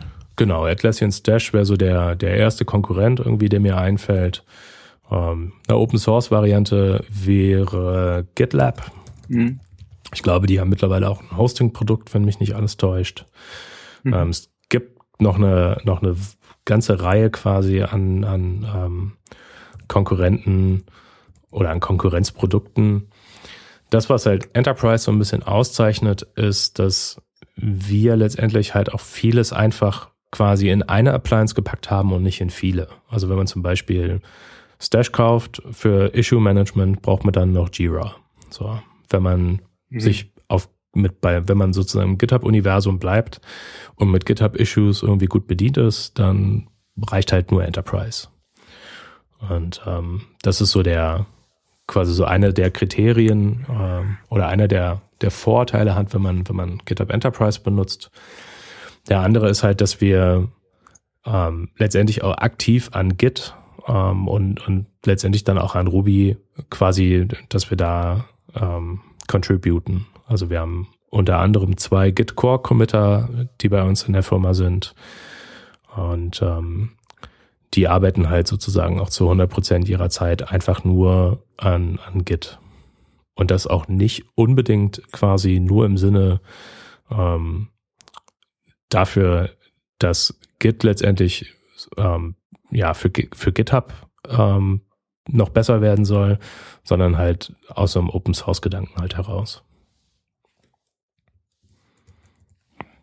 Plant ihr denn da auch noch, ähm, also ich sag mal so, der, der GitHub Issue Tracker kann, kann ja, glaube ich, nicht so ganz mit Jira mithalten. Plant ihr in der Beziehung da noch ein bisschen auszubauen? Oder auch das Wiki vielleicht? Oder sagt ihr, nee, also das ist jetzt irgendwie auch einfach nicht unser, unser Fokus und wir, wir, wir möchten es gerne so ein bisschen schlanker halten und dann ist das halt so und wer mehr braucht, der kann ja dann zu den anderen gehen. Wenn ich die Frage beantworte, müsste ich danach das Internet runterfahren und dich erschießen. okay. ähm, also, ich habe das gar nicht gefragt. ich, ähm, also ich kann immer schwer darüber ähm, erzählen, was wir so in Planung haben, weil einer der quasi einer der Grundzüge, die wir halt ähm, sozusagen beherzigen oder der Grundprinzipien, die wir beherzigen, ist, äh, wir sprechen nicht darüber, was wir in ein, zwei, drei oder sechs Monaten releasen wollen, sondern wir sprechen darüber, wenn es released worden ist. Ähm, weil dann ist letztendlich man, man kann sich da halt viel kaputt machen mit so einer Erwartungshaltung auch äh, von, mhm. von Benutzern, wenn man sowas frühzeitig irgendwie verbreitet, dass da was kommt. Ähm, ganz generell kann ich halt sagen, wir sind halt, wir hatten ja so Anfang diesen Jahres ähm, halt nicht nur mit unseren Produkten zu tun, sondern auch so mit so ein paar kulturellen Problemen innerhalb der Firma. Ähm, wir waren dieses Jahr nicht ganz so produktiv, wie wir das hätten sein wollen, also wie wir das geplant haben. Wir sind letztendlich halt nur 240 Leute. Das sieht auf dem Papier erstmal viel aus, aber wenn man sozusagen die Leute mal ja, aneinander reiht, dann sind es im Endeffekt doch nicht so viel. Atlassian zum Beispiel sind, glaube ich, viermal so viele. Und ähm, mhm. die haben halt eine ganz andere, also die, die können Projekte halt ganz anders angehen als wir zum Beispiel. Wir machen das halt, was wir gut können und, und das ähm, machen wir halt auch weiter. Und wenn dabei ein besserer Issue-Tracker rausfällt, dann, dann kommt er irgendwann vielleicht mal. Aber ähm, so, ich kann das weder dementieren noch, noch äh, bestätigen. Okay, also in sechs Monaten release das Ding, finde ich super. Klasse Sache. ähm, nee, okay, kann, kann, ich auch verstehen.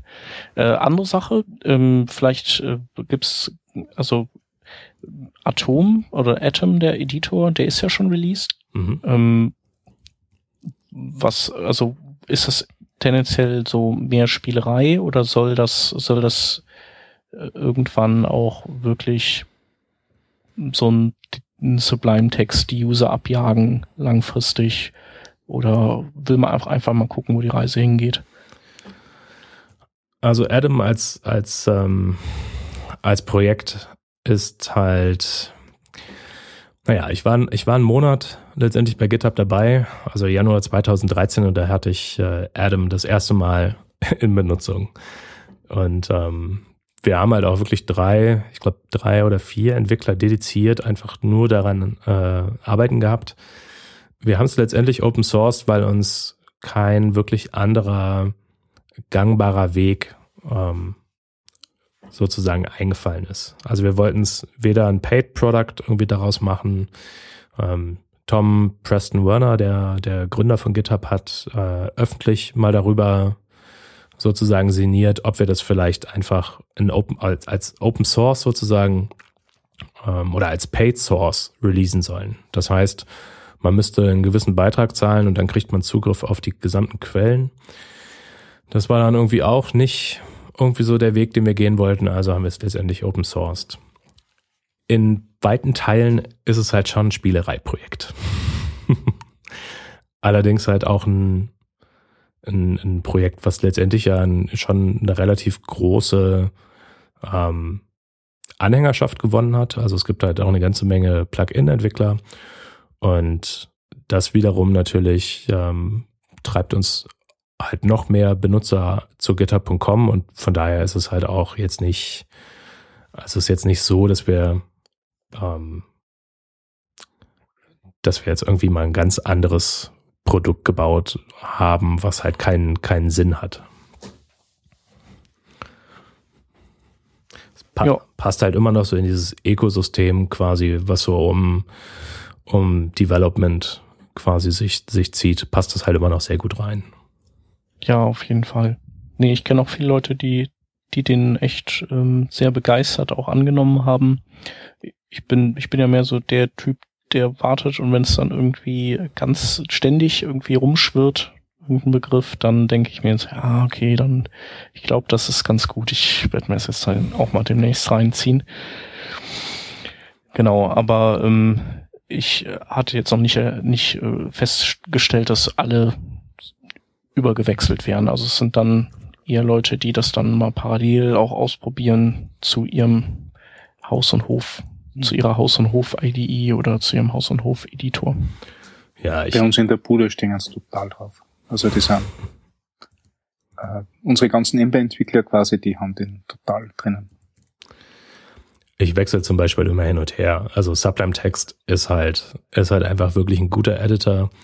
Ähm, wenn ich mich auf der Kommandozeile bewege, benutze ich Vim. Und Adam, also ich würde mal sagen, ich benutze zu 60 Prozent Adam und zu vielleicht 30 Prozent Sublime Text und zu 10 Prozent ähm, Vim. Der, der Nachteil, den man mit Adam halt heute noch hat, ist, dass er halt vergleichsweise langsam ist. Und ähm, da hat halt Sublime Text einfach wirklich ganz weit die Nase vorne. Äh, wenn man den startet, ist der sofort da. Ja, das ist mhm. bei Adam halt nicht so, weil bei Adam ja letztendlich der, der Chromium, die Chromium Engine ist letztendlich der Unterbau und das ist halt einfach eine ganze Menge Ballast, den man da so mit sich rumschleppt.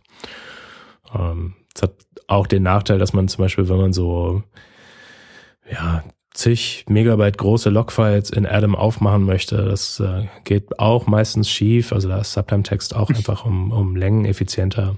Ähm, und das sind aber so Probleme quasi, an denen, an denen sich so der ein oder andere Entwickler halt auch ähm, bestimmt quasi noch den, den, den, ähm, ja, die Zähne dran ausbeißen wird. Und das ähm, hoffe ich mal, kriegen wir irgendwann auch in den Griff. Aber bisher war es, glaube ich, also für GitHub ähm, und auch für die Entwickler, die daran gearbeitet haben, halt auch einfach ein, ein gutes, letztendlich ein gutes Wissensprojekt. Ja? Also, dass man quasi einen Editor auf, auf Basis von einem Browser äh, schreiben kann, was die Plugin-Entwicklung halt super vereinfacht, wo man mit ein bisschen CoffeeScript ähm, halt schon ganz schön weit kommt.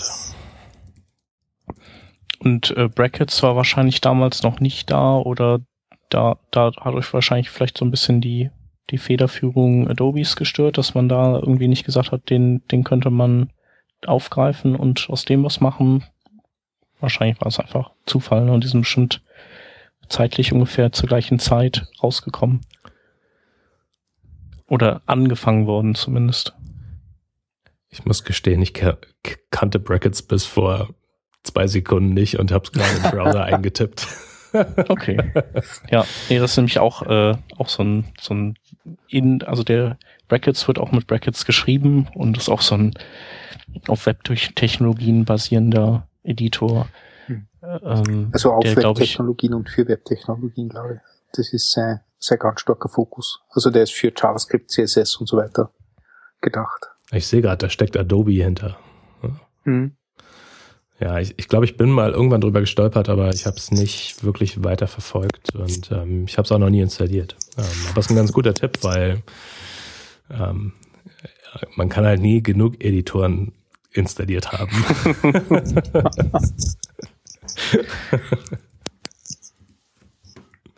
ja, nee, das stimmt. ja, haben wir denn noch irgendeinen wichtiges Thema ausgelassen? Ähm, eine Sache interessiert mich, und zwar, ähm, du machst ja Support bei GitHub. Mhm. Ähm, was mich da ganz stark interessiert ist, ähm, wie, wie gehst du mit den unterschiedlichen Technologien um, die bei GitHub Enterprise vorherrschen? Also die Backend-Technologie, die Frontend-Technologie. Kann man alles wissen? Kannst du jedes Problem lösen? Oder bist du in erster Linie mal Ansprechpartner und schaust dann, okay, das gehört jetzt einfach mal gefixt und das suchen wir irgendwer, der mir helfen kann. Ähm, komplexes Thema. du kannst so weit ausholen, wie du magst. Also komplett alles Wissen über den Stack, den wir da auf der Appliance fahren, das kann keiner. Ähm, hm. Also ich, ich wage zu behaupten, dass das keiner in unserem Team kann oder auch ich kann das halt nicht. Ähm, bei manchen Problemen ähm, müssen wir durchaus halt dispatchen und dann zum Beispiel einen, ja, jemanden aus dem Infrastrukturteam zu, zu äh, holen, der zum Beispiel ähm, ja eine ganze Menge MySQL-Wissen zum Beispiel hat. Ähm, genauso wie zum Beispiel, wenn wir einen Bug reported bekommen und der ist nicht einfach irgendwie innerhalb von 10 oder 15 oder von mir aus auch 30 Minuten zu fixen, dann ähm, schreiben wir es letztendlich oder feilen wir es als, als Issue und, und machen einen Bug-Report intern draus und dann guckt sich jemand aus dem Engineering das an. Wir versuchen als Team generell so viel zu machen oder so viel selbst zu machen wie möglich. Das heißt, ähm, GitHub, äh, GitHub.com und GitHub Enterprise, das muss man wissen, teilen sich halt die gleiche Codebase. Und ähm, letztendlich die Applikation läuft halt nur in unterschiedlichen Environments. Und wenn man zum Beispiel jetzt ja, auf, auf, auf GitHub Enterprise unterwegs ist und da führt plötzlich ein, ein Link gehardcoded zu github.com, was eigentlich nicht so sein soll. Ja, dann, dann das sind so Probleme, ähm, die können wir halt selber fixen, ne? weil da ist dann halt irgendwo eine URL gehardcoded und das muss man dann halt letztendlich einfach ändern. Genauso wie jetzt letztendlich irgendwie ist es eine Rails-Applikation, die, die, die ähm, quasi unsere, unsere Main-App. Äh, wenn da zum Beispiel eine Route irgendwie bei GitHub Enterprise funktioniert, die auf github.com aber eigentlich nur funktionieren soll, dann können wir sowas auch selber fixen. Wohingegen zum Beispiel, ja, wenn es jetzt irgendein Permission-Problem ist oder auch ein Security-Issue, ähm, dann sind das meistens Dinge, die halt nicht mehr innerhalb von einer Stunde oder so erledigt werden können. Ähm, und wo uns halt auch quasi das Fachwissen dann natürlich auch fehlt. Und das geben wir dann letztendlich ab. Hm. Generell kann man sagen, so wir sind halt, also jeder in dem Team, in dem ich arbeite, hat entweder einen relativ ausgeprägten Entwicklungshintergrund oder einen ausgeprägten Operations-Hintergrund.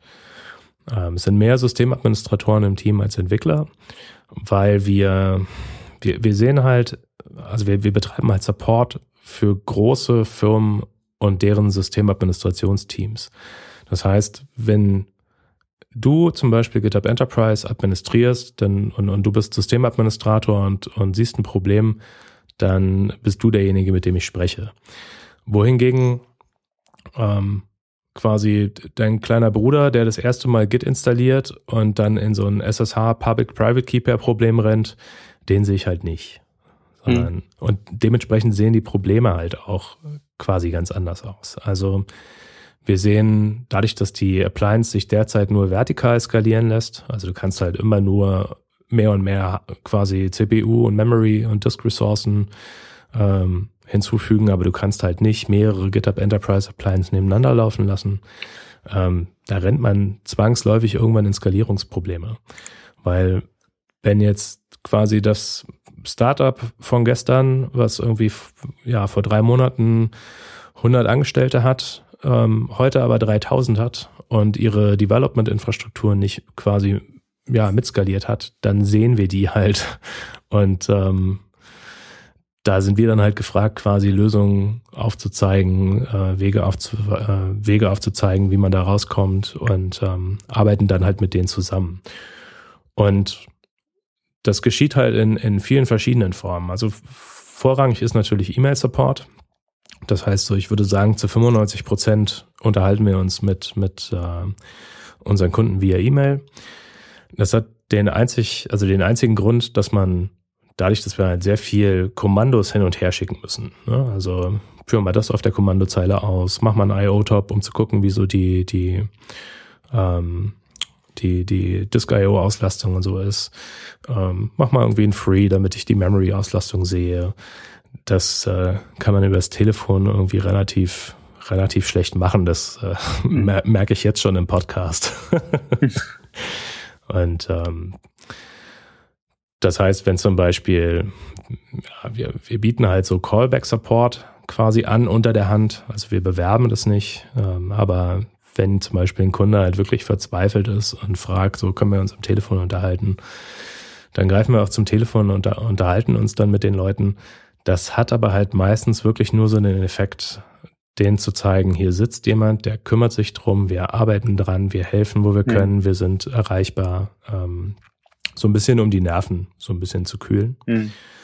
Und ein ganz kleiner Teil, da schauen wir persönlich vorbei. Also mhm.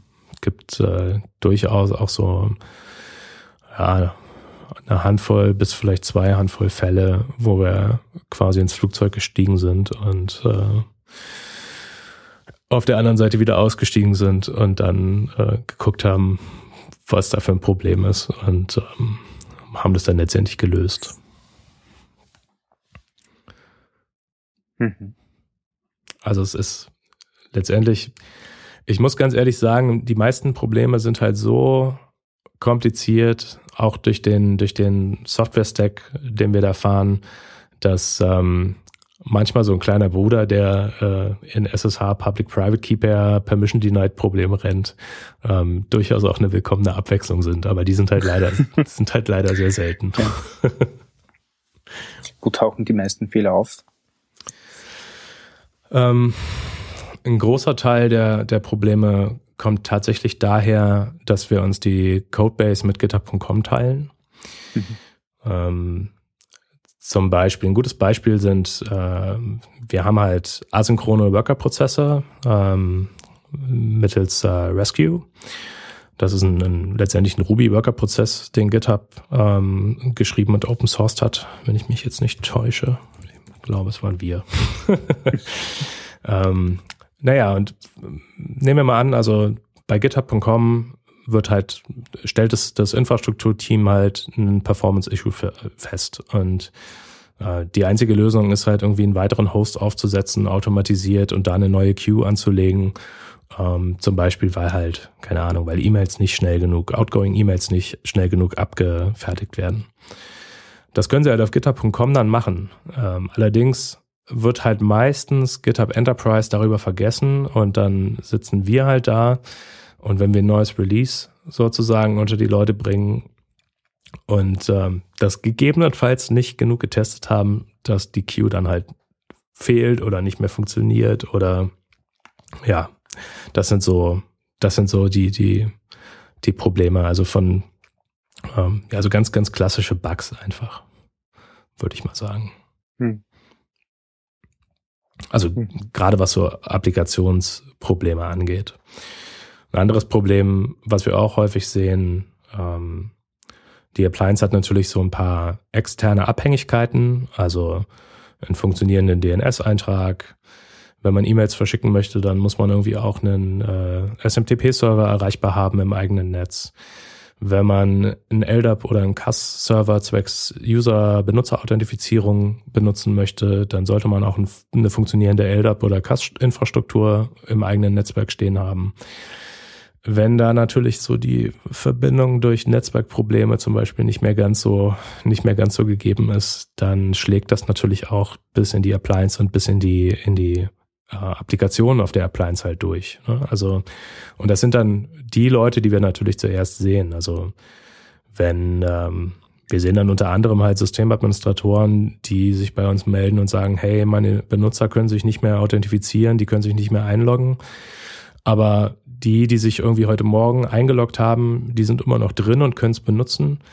Da ist dann halt relativ klar, dass irgendwo bei denen zum Beispiel im Netzwerk ein Problem ist und ähm, die Konnektivität halt zu dem LDAP-Server nicht mehr gegeben ist.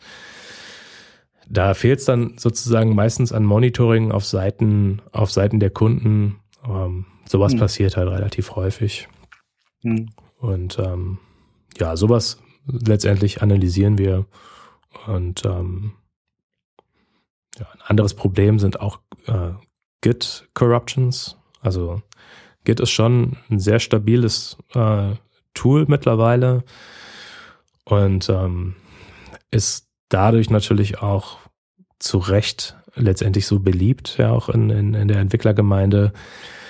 Es ist allerdings auch nicht ja rock solid. Also wir haben durchaus mhm. irgendwie schon ähm, Corruptions gesehen und ähm, da sind dann, das sind zum Beispiel so Probleme, wo ich dann auch ähm, Jeff oder Michael, die halt an Git Core mitarbeiten, die ich dann bei GitHub irgendwie hinzuziehe, weil ich kann zwar eine ganze Menge, was Git angeht, aber wenn dann plötzlich irgendwie mal, ja, irgendwie der, der, was haben wir da gesehen?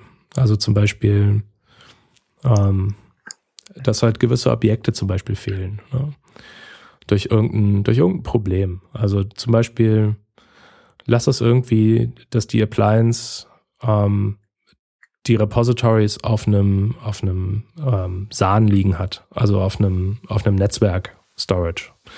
Und da war halt wieder irgendwie ein, ein, ein Problem mit dem Netzwerk und deswegen wurde irgendwie das eine Objekt halt nicht mehr auf dem SAN geschrieben. Ja, also NFS ist dafür irgendwie ein, ein ganz, ein ganz beliebter Kandidat. Ja, und dann kommt die Verbindung halt wieder zustande und, und dann will der äh, Entwickler das Ding halt wieder auschecken und dann merkt er plötzlich beim nächsten Pushen, dass irgendwie das Git-Repository korrupt ist. Und dann fehlt da halt ein Objekt. Und da muss sich der Systemadministrator in der ähm, in der Firma auf die Suche machen auf den Developer Workstations und gucken, ob er das Objekt findet und dann halt in das Repository hashen manuell. Also das ist halt sehr viel, ist dann halt sehr viel Handarbeit gefragt und ähm, hm. sowas sehen wir Mittlerweile nicht mehr so häufig, weil wir da schon eine ganze Menge auch an Engineering reingeworfen haben, damit das nicht mehr äh, passiert. Aber also in der Vergangenheit ist es durchaus vorgekommen. Mhm. Ja, es klingt cool. Es klingt wie, wie unsere täglichen Support-Probleme nur auf, auf ein anderes System und mit ganz einem anderen Kundenstück halt. Ja, es war Aber, halt, es war halt einer so, also wie gesagt, ich habe ja so einen Operations-Background ähm, und Operations ist ja so standardmäßig quasi der IT-Job, der am weitesten weg vom Benutzer eigentlich ist, auch wenn die sich die ganze Zeit auf den Servern rumtummeln. Mhm. Ähm, ich habe vor GitHub keinen einzigen Support-Job gemacht. Ich hatte überhaupt gar keine Support-Erfahrung. Und ähm, für mich klang es allerdings interessant, weil es halt wirklich quasi wie Systemadministration ohne Zugriff auf die eigentliche Maschine ähm, sozusagen ist. Also und so fühlt sich das halt heute auch noch an. Wir haben so ein paar Mechanismen ähm, zum Beispiel entwickelt, wo wir dann also wir können zum Beispiel unseren Kunden fragen, geh mal bitte zu dieser und jener URL und äh, lad mal ein Support-Bundle runter und lad es auf unserer Website hoch. Und das Support-Bundle umfasst halt die, die Logfiles der letzten sieben Tage und generiert so ein bisschen Metadaten, schreibt ähm, RAD-Graphen, sodass wir so CPU- und Memory-Graphen sehen. Und wenn der, wenn unser Kunde das auf der Website hochlädt, dann haben wir dahinter eine Software hängen, die das Ganze gleich analysiert. Und ähm, dann halt natürlich auch, also dann werden schon mal so, so Annahmen quasi getätigt. Also da wird einem, da wird uns sozusagen auch schon viel aus der Hand genommen. Und das halt zu sehen, dass man so gewisse Tätigkeiten im Support erstens automatisieren und zweitens einfacher machen kann und dass die, dass die Probleme halt durchaus auch echt eine, eine Komplexität erreichen, wo man sich auch mal schnell in so eine neue Materie einarbeiten kann, die hat mich halt unheimlich dazu motiviert, irgendwie einen Support-Job zu machen.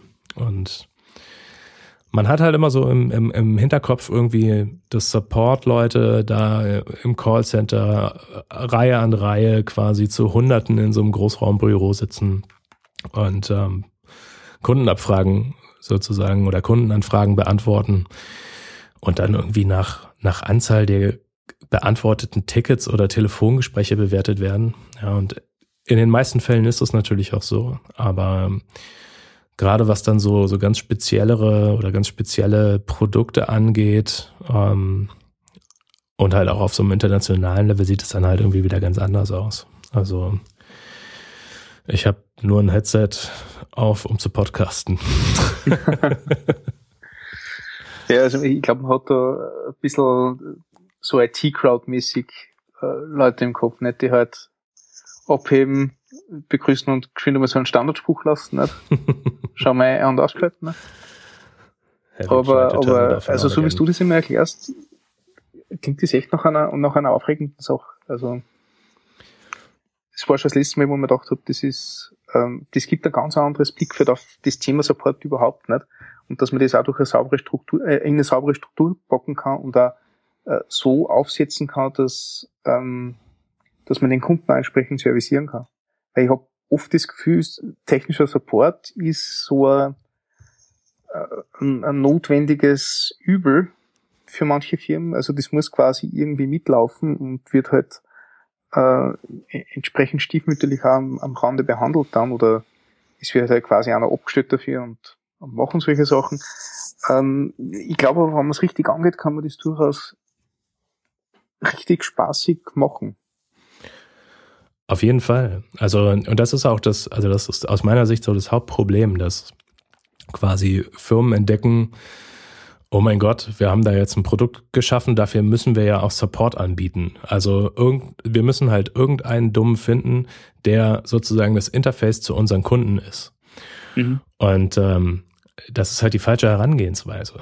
Ähm, bei GitHub zum Beispiel das Operations Team. Ähm, das ist halt so eines der aktivsten Teams, was Support angeht, überhaupt. Weil die zum Beispiel, wir bekommen halt ganz viele Anfragen, so von wegen, hey, ähm, ich kann GitHub.com heute nicht erreichen, ich sitze in ja, Griechenland. und ähm, ja, was kann ich denn machen, um das zu debuggen? Und dann sind halt die Operations-Leute, kriegen dann so offene Ohren und sagen so, naja gut, dann mach mal einen Trace-Route und, und, und check uns den mal. Und also gerade so zum Beispiel so Routing-Probleme, ja, so wo halt dann irgendwie auf der Strecke vielleicht irgendwie so Routing-Probleme vorherrschen ähm, oder ja, wenn, wenn, wenn quasi so ein Ticket dazu führt, dass wir dann zum Beispiel ähm, BGP-Routing, also das, was sozusagen das Internet letztendlich netzwerktechnisch ja quasi erst ermöglicht, wenn wir da was verändern müssen, das ist halt die, die beste Art und Weise, an diese Information zu kommen, ist halt aus Nutzerhand, weil das halt auch die, das, die, die Problematik letztendlich am schnellsten und am elegantesten ohne wenig Overhead löst. Und das ist einerseits halt für uns die schnellste Variante, Dinge zu lösen. Ähm, und für den Kunden auf der anderen Seite natürlich auch die beste, die beste Erfahrung. Genauso wie ich im, im Enterprise Support zum Beispiel, wenn jemand einen Bug reportet und ähm, ich sehe, ich kann es halt selber fixen oder ich kann selber ein Feature dafür entwickeln innerhalb der nächsten Tage, ja, dann, dann kann ich halt äh, kann ich halt antworten, ja, sehe ich auch so, konnte ich gerade nachvollziehen, habe ich, habe ich gerade getestet, ähm, ist in der Tat kaputt. So, ich nehme mir heute Nachmittag äh, zwei Stunden Zeit und fixe es und im nächsten Release funktioniert es dann. Und ähm, die Reaktionen sind in der Regel so, äh, so, dass die Kunden meistens halt überwältigt sind, dass sie jetzt quasi nicht nur mit einem First-Level-Support reden, sondern halt auch mit jemandem, der dann im Zweifelsfall das Ding halt gleich, gleich korrigieren kann. Mhm. Und ähm, das ist halt so der, das macht halt den Spaß an Support aus. Ne? Also, dass man, dass man letztendlich, man muss halt Leuten, die Support dann auch betreiben, halt auch genügend Zeit irgendwie eingestehen, dass sie über ihren Tellerrand hinausschauen können, Dinge äh, verändern können ja, also ich habe zum Beispiel ja auch quasi Kunden, ich besuche immer mal wieder Kunden hier auch in Deutschland, um einfach mich mal mit denen zu unterhalten. Und ich bin halt auch kein Anzugträger, ja. Und die meisten, bei denen ich das erste Mal irgendwie bin, die denken halt auch, naja gut, da kommt jetzt irgendwie so ein Consultant, vielleicht wird es ein technischer Consultant und in den meisten Fällen ziehe ich denen halt innerhalb der ersten fünf Minuten den Zahn und sage, hey, ähm, ich entwickle an dem Produkt mit, so, ich supporte das Ding äh, ich fliege in zwei Wochen wieder in die Staaten. Wir haben da ein Meeting und unterhalten uns, was wir im nächsten Jahr quasi an GitHub Enterprise verbessern wollen. Ich will eigentlich nur hören, wo der Schuh drückt oder ob alles gut ist oder wie ihr, wie ihr die Appliance letztendlich so benutzt, damit wir quasi Entscheidungen treffen können, wie wir euch noch besser, besser supporten können. Und ähm, ja, das, das, das macht halt letztendlich so diesen, diesen Job halt äh, einfach sehr rund, sehr abwechslungsreich. Ähm, sehr orientiert, ist halt sehr orientiert am Kunden. Ähm, man lernt eine ganze Menge darüber, Leute einzuschätzen. Und ähm, das ist letztendlich das, was, was mir daran halt unheimlich viel Spaß macht. Und was mich so zu der Einschätzung bringt, dass, dass GitHub halt Support oder die Leute, die den Support halt bei GitHub betreiben, ähm, dass die halt die, ja, letztendlich die, die richtige Entscheidung getroffen haben, wie wir halt Support auch innerhalb der Firma positionieren. Du hast, das, du hast ausschließlich mit Technikern zu tun, gell? Also das sind Leute, die quasi aus dem gleichen Umfeld kommen wie du. Kommt so ein bisschen darauf an. Also okay. ich sehe, also ich sehe viele Systemadministratoren, ähm, die in einem Team die Appliance administrieren. Ich sehe viele Entwickler, die das sozusagen übernehmen, weil es kein Operations-Team gibt. Mhm. Ähm, ich sehe eine ganze Menge Manager, die dann zum Beispiel fragen, die dann so nach Workflows fragen. Also gerade wenn zum Beispiel eine Firma anfängt, GitHub Enterprise zu evaluieren, dann kommen die halt irgendwie auf die ähm, abstrusesten Ideen, wie sie quasi so einen, so einen Workflow rund um Git aufbauen. Ja, da gibt's ja eine ganze Menge unterschiedlicher Workflows, aus denen man wählen kann. Ja, so Git Flow und der GitHub Flow sind so zwei davon, die man so nennen kann.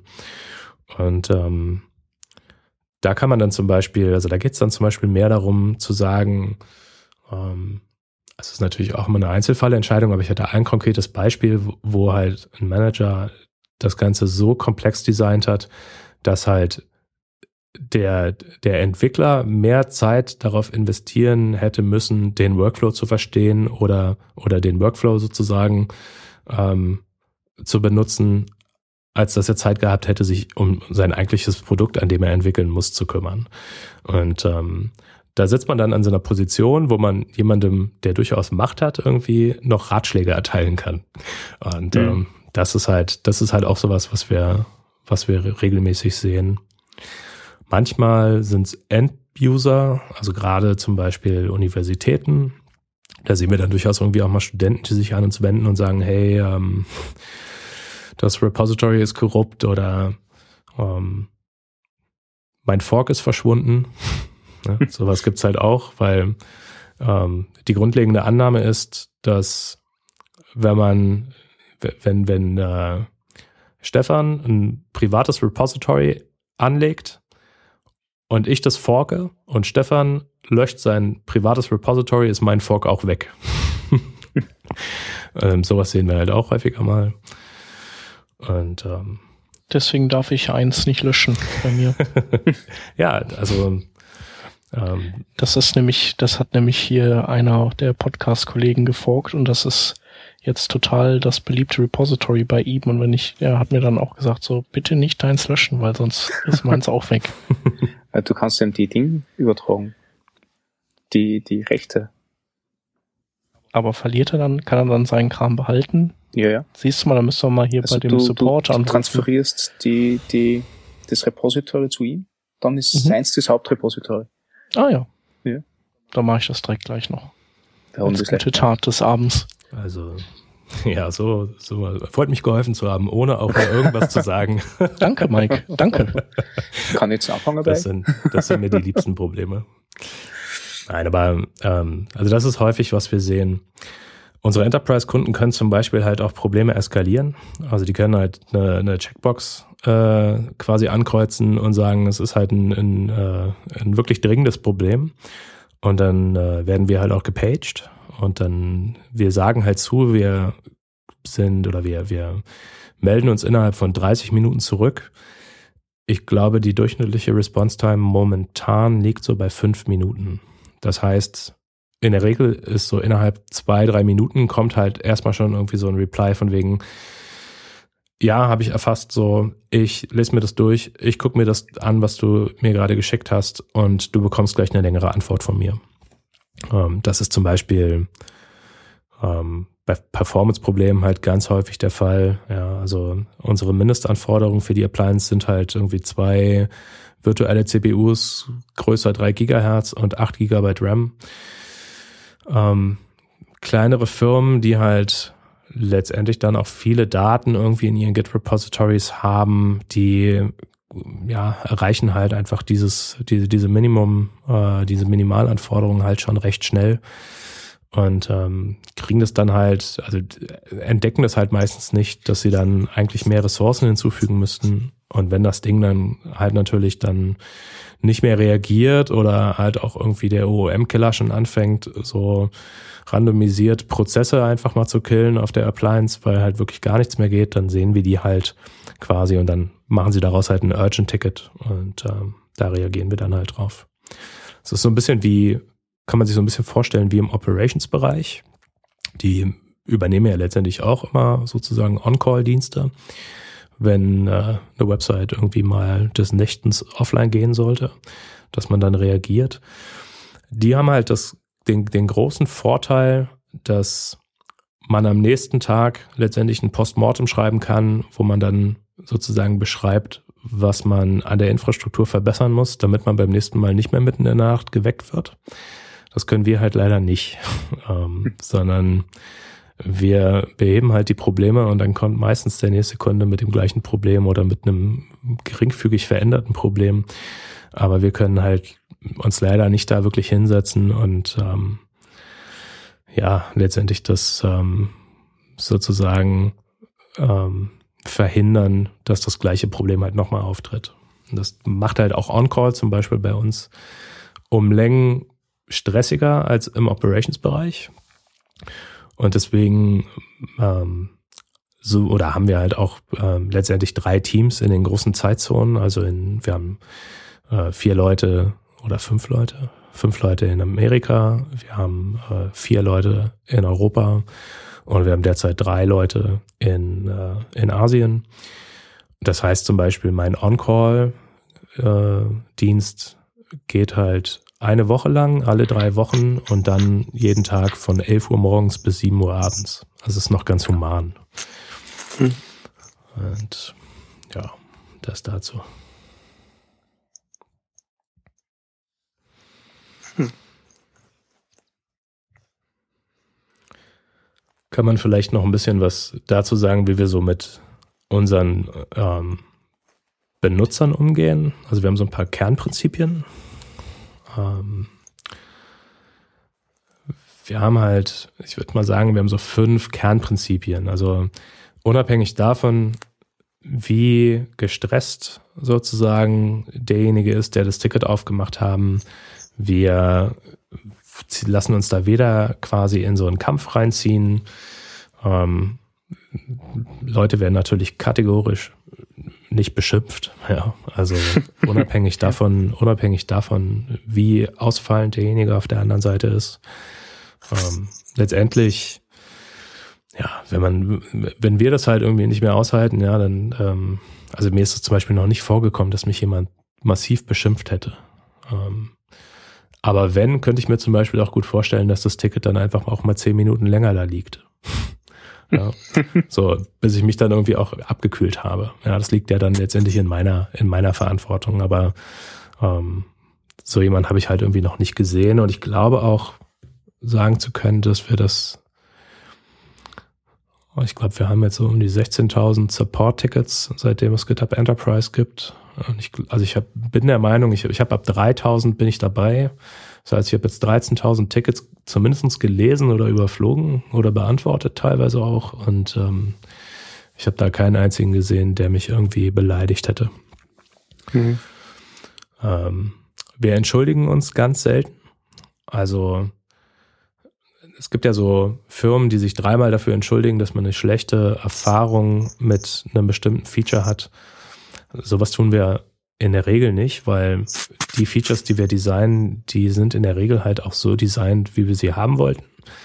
Das mag halt auf den einen oder anderen Use Case nicht, nicht ganz so treffen und das überdenken wir dann natürlich auch, aber die Features, die wir entwickeln, die landen äh, ja immer erstmal auf github.com und die reifen da halt auch mindestens ein halbes Jahr.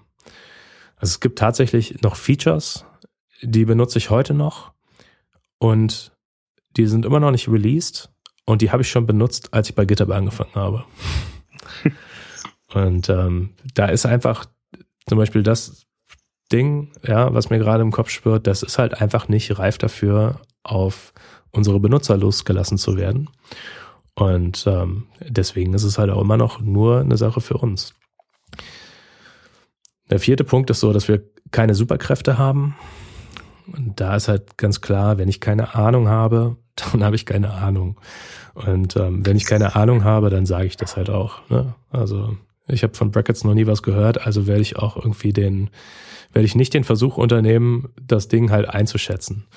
Und ähm, was wir halt machen, ist, wir können halt das weitergeben, irgendwie dann ans Engineering oder an einen MySQL-Spezi. Und ähm, es dauert dann vielleicht ein bisschen länger, bis wir das debuggt bekommen, aber letztendlich ähm, hat halt jeder nur so ein endliches Wissen. Und der letzte Punkt, den wir so ähm, beherzigen, ist, dass wir quasi keine Werbung machen in Tickets. Also es ist halt wirklich so zum Beispiel, dass wir du hattest vorhin zum Beispiel äh, Atlassian Stash irgendwie erwähnt. Und meine Antwort darauf war, ja, das ist irgendwie unser, unser, einer unserer größten Konkurrenten. Dann gibt's aber irgendwie auch noch GitLab, so ein Open Source äh, Ding, ne, was viele benutzen. Uns liegt jetzt nicht so daran, irgendwie unsere Konkurrenten zum Beispiel zu verdammen, sondern das ist halt schon ein Ökosystem, in dem wir uns bewegen. Ähm, das ist halt ein großes, weites Feld. Einige Leute benutzen lieber GitLab, die anderen benutzen lieber Stash und Jira. Ähm, einige Leute benutzen lieber unsere Pro Produkte. Ähm, da muss man halt da macht man halt keine Werbung. Genauso wie ich irgendwie nicht sage, macht euch alle einen GitHub-Account, weil der ist halt, der ist halt frei, ja, der kostet halt nichts. So, das ist halt nicht der, das ist nicht der, der, der, der Hauptgrund, warum man sich einen GitHub-Account klicken sollte. Der Hauptgrund ist halt, dass da eine ganze Menge Open Source Entwicklung stattfindet und das eine tolle, eine tolle Sache ist und man da ähm, ja relativ leicht Anschluss finden kann, wenn man daran interessiert ist und weil das halt mittlerweile auch so ein quasi so ein Aushängeschild dafür ist, wenn man sich irgendwo bewirbt, ja, und man auf seine privaten Projekte ähm, quasi eingehen kann, das macht halt immer einen guten Eindruck und ist halt wie so eine Art Portfolio mittlerweile geworden. Und ähm, aber sowas würdest du halt zum Beispiel nie in der Antwort auf ein Ticket von mir lesen, weil da gehört es halt mhm. einfach nicht hin, sondern da wird halt, da ist ein Problem und das Problem muss halt gelöst werden und das Problem löst man nicht dadurch, dass man ein anderes Produkt sozusagen anpreist. Mhm. Ja, klingt ja auch alles sehr vernünftig. Ja. ich glaube, sehr, bei sehr euch rufen auch Leute beim Support an, weil die euch so cool finden. Die haben ja keine Probleme. naja, das ähm, Hallo und Danke sagen. Das würde ich echt gerne bestätigen, aber wir haben halt schon, also wir haben auch unsere Problemkinder und ähm, wir haben also wirklich, also wir haben halt Benutzer, die die sehen wir bestimmt 20 Mal im Monat. Ne? So, und, ähm, und das ist halt auch berechtigt, weil Software ist halt nicht perfekt. Und, und gerade junge Software ist halt auch noch nicht so robust, dass ähm, sie quasi jedem, jedem Einsatzzweck gerecht wird. Und Git kann man halt nun wirklich irgendwie auf alle erdenklichen Arten und Weisen benutzen und ja, manchmal oder halt auch quasi mit, mit ja, einfach vielen Leuten oder vielen Daten, ähm, da rennt man dann zwangsläufig halt irgendwann, wie gesagt, so in Skalierungsprobleme und sowas sehen wir dann häufiger. Hm. Ihr braucht halt auch noch Luft nach oben. Wäre ja dann doof, wenn ihr schon perfekt wärt. Das stimmt, ja. Also das ist auch unter anderem einer der einer der Dinge, die mich so an Support halt reizen, weil ich weiß halt, also der erste Punkt ist, dass ich, es gibt so ein, so ein Instant Feedback Feature im Support. Ja, wenn ich, wenn ein Ticket reinkommt und es ist ein Problem, was nicht besonders kompliziert ist, aber halt auch nicht leicht zu beantworten und man, weiß nicht, man schickt halt so drei, vier, fünf E-Mails hin und her und dann ist das Ding gelöst und ähm, dann kommt meistens halt so eine so eine überpositive Rückmeldung. So von wegen so, ich bin sehr, sehr dankbar, dass wir das so schnell gelöst bekommen haben und gerade wenn man schnell reagiert, ja. Ähm, man weiß halt am Ende des Tages, was man getan hat. So, man hat, man hat jetzt nicht zwei Wochen irgendwie ins Blaue programmiert und muss danach alles wieder einstampfen, weil es nicht performt oder sich die Anforderungen abgeändert haben, sondern man hat halt ein Problem, eine Problematik und mit der kann man arbeiten und die kann man lösen und danach kann man sich gut fühlen oder auch schlecht. Ähm, aber im besten Falle halt gut. Problem an der Sache ist halt, es hört halt nicht auf. Ja, also es, Tickets kommen halt immer und immer und immer weiter und das ähm, bringt halt auch quasi so Probleme mit sich. Ja. Also man muss halt immer mal wieder eine Auszeit quasi auch von, von, vom Beantworten von Tickets halt nehmen. Und dabei gleichzeitig quasi muss man halt ständig dazulernen. Also wenn ich ein Problem sehe, wovon ich keine Ahnung habe und drei meiner Kollegen hier in Europa haben auch keine Ahnung, da muss ich mich da zwangsläufig einlesen. Ja? Und das, das sind dann halt bei manchen Themen, so wie LDAP, ja, das ist halt so ein Authentifizierungsprotokoll aus, aus, aus der Steinzeit. Die sind dann halt ja, eine relativ nervige Angelegenheit, wenn man da jetzt nicht so wirklich Lust drauf hat. Ähm, ist halt auch schwerfällig ähm, das zu lernen und zu debuggen. Das können aber halt auch interessante Sachen sein. Ja? Also wenn ich irgendwie einen Bug-Report sehe und ich weiß nicht so richtig, ob ich die genug Skills dafür habe, das zu fixen oder auch nicht, dann kann ich halt auch einfach mich mal daran mal versuchen. Ja? Und wenn ich es nicht schaffe, dann gebe ich es halt weiter. Aber ich kann es zumindest probieren und auf quasi in diesem Ansatz lernt man halt einfach eine ganze Menge. Und ähm, das ist halt sehr, sehr motivierend.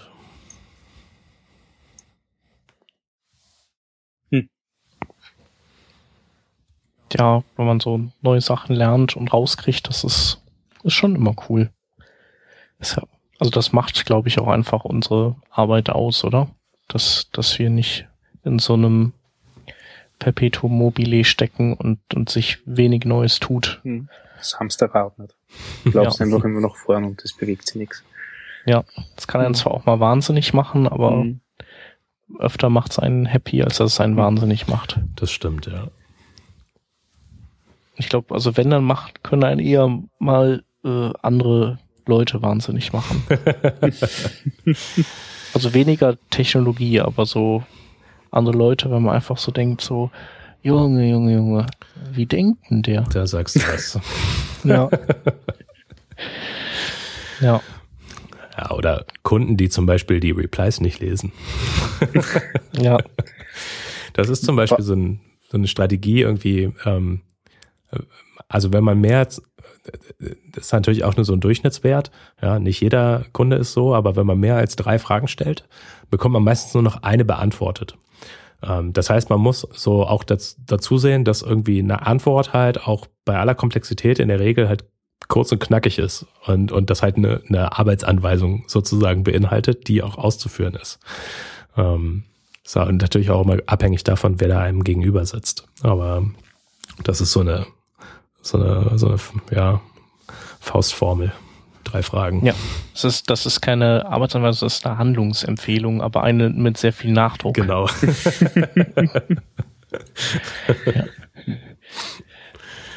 Gibt es mal Momente, wo du sagst, okay, jetzt reißt mir der Geduldsfaden und ich gebe das Ticket an einen Kollegen weiter, be bevor ich da ausfällig werde? Oder bist du, also sind erstens die, die Kunden angenehm genug, beziehungsweise du wirkst jetzt wie ein recht relaxter und, und, und kommoder Typ, nicht? Bist du einfach so drauf, dass du sagst, ich kann jetzt bei nichts anhaben? Das kommt so ein bisschen drauf an, würde ich sagen. Also ich habe durchaus schon Tickets abgegeben. Ähm, Meistens gebe ich Tickets ab, weil das halt zu spät wird in Europa. Ähm, ich habe halt dadurch, dass, also New York ist halt äh, sechs Stunden hinter uns, San Francisco ist neun Stunden hinter uns. Das heißt, äh, wenn wir haben halt die meisten Kunden in den USA sitzen, wenn in New York an der Ostküste die Sonne aufgeht, ähm, dann ist halt hier in der Regel, oder wenn da der Arbeitstag anfängt, dann ist hier halt in der Regel so früher bis später Nachmittag. Und da sehen wir halt die meisten Probleme. Und wenn das quasi so ein Hin und Her ist und das halt wirklich schwierig ist, dann gebe ich es halt abends so um sechs oder sieben halt an die Amerikaner ab. Ähm, ich glaube, die Fälle, wo ich so ein Ticket abgegeben habe, weil mit dem Gegenüber gar nichts mehr ging, also mir fällt kein konkretes Beispiel sofort ein und wenn, dann wird es auf jeden Fall nicht mehr als eine Handvoll von Tickets sein. Ähm, aber es ist halt durchaus eine, eine Strategie, die halt wichtig ist. Ne? Also damit man sich nicht so in so einen Kampf oder, oder halt in so, ein, in so eine persönliche Auseinandersetzung ziehen lässt, gibt man halt so ein Ticket auch einfach mal ab. Und ähm, das sehen wir, glaube ich, auf github.com ein bisschen häufiger als bei Enterprise. Gerade so auf github.com zum Beispiel gibt's ja auch so äh, DMCA Takedowns. Also wenn zum Beispiel jemand Copyright-geschütztes Material hochlädt und dann kommt äh, große Internetfirma aus dem Silicon Valley und sagt, hey, das ist unser Code, dann äh, können die halt ein DMCA, ja, DMCA oder DCMA? Nee, DMCA. DMCA Takedown quasi äh, über ihre Anwälte sozusagen initiieren und dann müssen wir das runternehmen und dann ist der eigentliche äh, Besitzer dieses Repositories vielleicht nicht ganz so freundlich auf uns zu sprechen und dann kann da halt auch schon mal letztendlich irgendwie halt das vonnöten sein, dass man ein Ticket halt an jemand anderen abgibt. Hm. So ein bisschen wie so ein Reset. Hm. Ja, ja, manchmal ist es ja auch eine Chemie-Sache, so ein bisschen, ne? Da weiß man dann, der und der Kollege könnte irgendwie auch einfach besser mit der Person klarkommen als man selber. Genau. Also ich, bei mir zum Beispiel, also aus eigener Erfahrung, also ich tue mich zum Beispiel schwer mit Leuten, die meine Antworten nicht lesen und, und darauf nicht reagieren. Und deswegen halt quasi auch so diese Konversation ins Unendliche ziehen und dabei aber auch gleichzeitig dann so deutlich machen, ähm, dass wir ja so langsam mal zu einer Lösung kommen müssen. Ja. Und ähm, da bin ich, da bin ich zum Beispiel ich persönlich halt nicht so ausdauernd. Ich habe aber einen Kollegen sitzen in der USA, der arbeitet das ganz stoisch ab und, und lässt sich überhaupt nicht aus der Ruhe bringen. Ja, das ist dann so meine Anlaufstelle, wo ich dann, wo ich dann so sage, hey, ähm, das Ding ist halt echt kompliziert und der macht nicht, was ich sage und so langsam fallen mir die Haare aus und ähm, kannst du das übernehmen und äh, meistens übernimmt das dann auch. Ne? Also sowas zum Beispiel, da gibt's so persönliche, persönliche Präferenzen quasi, so persönliche Eigenheiten, wo man dann so Tickets hin und her geben kann. Das ist bestimmt total der Hühne, der Typ, dem das überhaupt nichts ausmacht. Stell mir den so vor, weißt du, wie diese Typen, die in diesen kleinen Autos sitzen und dann so zusammengekauert dann im kleinen Auto dann Lenkrad festhalten und das ist so ein Riesentyp, der einfach so sich durch nichts aus der Ruhe bringen lässt. Genau das ist er. Echt? cool. Auch so langer Bart, ganz ruhig, ganz, weißt du, so, so ein grundfreundlicher Typ einfach, der, der, und wahrscheinlich hat er auch schon so ein paar Kinder und ja, ja. hab alles schon gesehen. Genau. Ja. Einfach wirklich so mit, mit, mit der Welt im Reinen, egal was passiert. ja, cool. Ja, also sowas, das ist zum Beispiel ganz wichtig auch für das Team. Also wir haben, wir haben halt durchaus ganz verschiedene Charaktere halt auch quer in dem Team verteilt. Ja, also wie gesagt, Entwickler, ähm, Systemadministratoren, wir haben einen, wir haben einen Australier im Team, der, ich glaube, dreiviertel seiner Zeit auf einer Farm mehrere hundert Kilometer entfernt von Adelaide in Südaustralien verbringt und damit irgendwie ein oder zwei Mbit äh, Internet äh, DSL irgendwie sitzt. Ja. Ähm, wir haben aber gleichzeitig irgendwie auch ja in England irgendwie äh, einen Engineer, der mit zwei Kindern und Frau im Vorort irgendwie von Manchester sitzt. Ähm, wir haben jemand in der Nähe von San Francisco. Also es ist halt, das ist halt so. Das, ist so Born Identity nur mit Support-Leuten. ja, und so ganz verschiedene Leute. Ne? Also auch dann so, das ist halt eines der großen Vorteile halt auch bei GitHub, dass wir ja, also ich glaube, insgesamt haben wir, glaube ich, GitHuber sind so aus, glaube ich, 30 verschiedenen Ländern. Und das heißt halt auch, dass wir so ein, eine ganz großartige Melange quasi an, an verschiedenen Kulturen und, und, und Interessen halt auch haben. Und das macht natürlich Support halt unheimlich entspannt, weil da sitzen halt nicht nur quasi 20 gleichdenkende Typen ja, aus irgendwie Mitteleuropa, sondern ähm, da kommen halt so die verschiedensten, ähm, ja, letztendlich Kulturen irgendwie ähm, zusammen. Und wir haben unter anderem halt einer äh, der Engineers bei mir im Team, der äh, kommt äh, von den Philippinen und sitzt, äh, ich glaube, so eine Stunde oder so entfernt von Manila. Und ähm, das ist halt einfach, das ist halt einfach super. Ja? Also für das Team, für sich quasi so für die, für die internen, äh, für die interne Struktur unseres Teams, aber halt auch für die Kunden, weil Kunde zum Beispiel aus Japan, der geht halt mit jemandem aus den Philippinen zum Beispiel nochmal ganz anders um, als wenn ich ihm irgendwie aus, aus, äh, aus Europa äh, letztendlich schreibe. Ja, also es ist halt einfach, da merkt man dann so den, den Kulturunterschied manchmal. Oder auch, also Sprache ist natürlich auch ein ganz großes Ding. Ja. Also wir haben ja auch, wir haben einige deutsche Kunden und ähm, die Tickets, in denen uns jemand auf Deutsch geschrieben hat, kann ich an einer Hand abzählen. Hm. Und ähm, aber also wenn man denen halt sagt, hey, wir sind eine englischsprachige Firma und eigentlich müsste ich auf Englisch zurückschreiben, aber ich kann zufällig Deutsch, dann äh, ist halt irgendwie die Freude immer groß. Ne? Genauso ist das mit Japanisch. Also ganz viele Japaner sprechen halt leider kein, kein Englisch oder schreiben es halt nicht gut. Ähm, und wir haben halt zwei Leute in Japan sitzen und die springen halt im Zweifelsfall ein und, und übersetzen dann für uns. Und das ist dann quasi für die Kundenseite natürlich eine großartige, ein großartiges Ding, dass wir das halt anbieten können.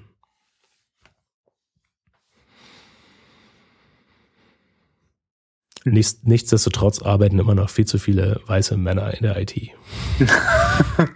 also das muss man auch sagen. Ist, ähm, hm. Wir sind ja noch lange nicht da, irgendwie, wo wir da, wo wir eigentlich sein müssten.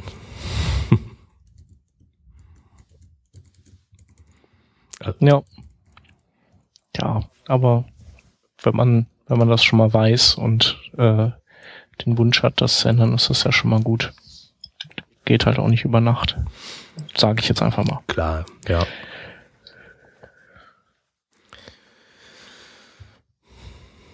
Jo. Jo. also sehr informativ. Wahnsinn. Ich bin immer wieder, ich bin immer wieder begeistert, wenn du vor Support bei GitHub erzählst, weil es gibt halt doch eine ganz andere Perspektive auf das Ding. Ja, freut mich, dass äh, freut mich, dass Leute da auch so interessiert drin sind. Ja, also das ist halt auch eine gute, ist eine gute Rückmeldung. Die freut mich immer sehr. Naja, also ich meine, wir machen ja schon viel mit GitHub und das ist halt einfach mal so äh, ein Blick unter die unter die Hülle mit der oder der unter das Konstrukt, mit dem wir sonst immer hantieren. und das ist also es ist nicht zwangsläufig notwendig, das Wissen, aber es macht auf jeden Fall noch ein besseres Gefühl hm. zu so zu im Hinterkopf zu haben, was so steckt so dahinter, was für Leute stecken dahinter, was ist so die Philosophie der Leute, die das gebaut haben. Ähm, genauso kann ein Produkt ja auch vielleicht an, ähm, an Glanz verlieren, je nachdem, wer dann dahinter steckt. Wenn man halt sagt so, äh, keine Ahnung, das sind alles irgendwie voll die Nazis, keine Lust mehr. Mach, mach meinen Account jetzt dicht. Ja. Ja, das stimmt. Ähm ja, es ist halt einfach, also die, die Firma generell ist halt schon was Besonderes. Ähm ich meine, es ist halt auch nicht frei von Fehlern, ne? das kann man auch ganz klar sagen. Also ähm, wir scheitern auch durchaus ähm, immer mal wieder so an unserem eigenen Anspruch. Aber dafür, dass wir ja halt auch einfach radikal oder vieles einfach radikal anders machen. Ähm, ja, ähm, würde ich halt auch sagen, dass, dass, dass uns halt auch zugestanden werden kann. Ne? Also wir sind, wir lernen halt genauso dazu als Firma und, und, und halt jeder einzelne Mitarbeiter. Ähm, ja, und das ist halt einfach aus, aus, aus jedem Problem letztendlich auch. Und ähm, wir sitzen da halt nicht und haben quasi so Weltallmachtsfantasien, sondern wir haben halt ein, ein Produkt geschaffen, was halt äh, unheimlichen Zuspruch irgendwie gefunden hat. Und wir haben Firmenstrukturen geschaffen, die unheimlich interessant ähm, zu sein scheinen. Und wenn dann zum Beispiel so ein, so ein äh, schon so, eine, so ein Problem auftaucht, wie Anfang diesen Jahres zum Beispiel mit Julie Ann Horvath, ja, dann ähm, das hat zum Beispiel die, die Firma ja komplett letztendlich, also das Tagesgeschäft sozusagen oder unseren, den, unseren ja, täglichen Ablauf komplett ähm, ja, aus, aus, der, aus der Balance gebracht. Ja, also wir haben da wochenlang quasi nur intern drüber diskutiert, was ist jetzt hier irgendwie Sache, was ist kaputt, was ist schiefgelaufen, ist das ein systematisches Problem gewesen und ähm, das ist halt dann nehmen wir uns dann halt natürlich auch die Zeit und, und gucken quasi, ähm, wo da sozusagen das Problem ist. Ja, und bei GitHub guckt man natürlich auch ein bisschen mehr darauf, weil wir da, wir sind halt auch letztendlich sehr, ja, sehr verbose sozusagen, was das angeht. Ich kann halt über vieles, kann halt über vieles einfach frei auch mit euch sprechen, was wir so tun, äh, weil mir halt einfach eine Marketingabteilung keinen Maulkorb irgendwie überzieht, ne? sondern ich spreche halt genauso wie auch alle anderen für diese Firma. Und ähm, da muss man dann mal ein bisschen aufpassen natürlich. Ja, manchmal sagt man irgendwie vielleicht auch ein bisschen zu viel, aber in der Regel ist das halt so, wie wir, so wie wir halt irgendwie diese, diese Firma halt irgendwie vorantreiben und führen. Und ähm, das macht halt nicht jede. Hm. Ja, das stimmt. Aber ich finde es auch irgendwie schön, dass wir in so einem Bereich arbeiten, wo man halt irgendwie Wissen und Erfahrungen auch teilt. Also grundsätzlich erstmal, ähm, was Coding angeht, aber auch, also keine Ahnung, auch so Startups, Erfahrungen da. Ähm, hier in, in Düsseldorf gibt's jetzt die Fuck-Up-Nights. Mhm. Das ist auch ganz cool. Das ist dann sozusagen gescheiterte Entrepreneure stellen eben ihr Scheitern vor. Also woran es gelegen hat, damit andere Entrepreneure davon lernen. Und ähm, das ist halt bei Open Source so, dass andere davon lernen können und wenn jemand was Neues rausfindet, dann sitzt er da auch nicht drauf und sagt, ich zeig's gar keinem und ich sag dir nix und ich behalte das für mich. Und ich finde das einfach schön, dass, dass man das als Firma auch praktizieren kann, so wie ihr. Ja, also nicht komplett transparent, aber eben schon ziemlich. Genau, irgendwie muss man natürlich auch quasi so in dem System, was wir ja nun mal geschaffen haben, muss man sich auch so ein bisschen quasi so eine Mark oder zwei muss man halt schon machen, damit man quasi auch so eine Firma äh, unterhalten kann. Ja, aber klar, ähm, also so gut wie oder möglichst alles halt sehr transparent zu gestalten, ist halt natürlich so die Optimalvorstellung. Und das, das kann man nie vollständig erreichen, weil es gibt immer Dinge, ähm, die man einfach nicht erfüllen kann. Ja, sei es jetzt irgendwie aus datenschutzrechtlichen Gründen oder weil der Konkurrent einem sonst irgendwie davonzieht. Ja, das ähm, sind ja irgendwie alles immer so Fallentscheidungen. Aber wir haben halt eine gute, eine gute Erfahrung damit gemacht, halt auch viel einfach Transparentheit zu machen. Ja, oder auch, also einfach auch viel Software zu open sourcen. Das hat halt in, in vielen Teilen hat es einen enormen Vorteil. Ähm, wir machen es in letzter Zeit einen Tick weniger, zumindest mit so kleineren Projekten, ähm, aus dem einzig und alleinigen Grund, dass halt dieser Maintenance Overhead halt in der Regel gewaltig ist. Und ähm, das bindet dann halt jemanden gleich auch wirklich über Wochen und Monate. Und ähm, sowas muss man dann halt zum Beispiel auch überdenken. Ne? Man würde halt gerne irgendwas open sourcen. Ähm, es geht dann aber halt nicht, weil der Arbeitsaufwand zu groß ist. Mhm. Und, ähm, Hatten wir auch schon mal als Thema.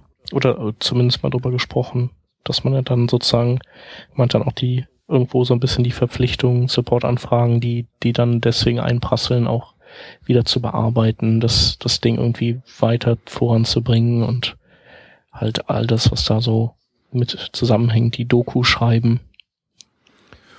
Ja, und wenn man es dann halt zum Beispiel natürlich auch nicht pflegt, dann, dann fällt es einem sozusagen wieder auf die Füße. Ne? Weil ein ungepflegtes Open Source Projekt ist halt auch nicht mehr wirklich ja, ist halt auch nicht mehr wirklich benutzbar, ja, oder zumindest mit einem guten Gefühl benutzbar. Ja. Stimmt. Ja.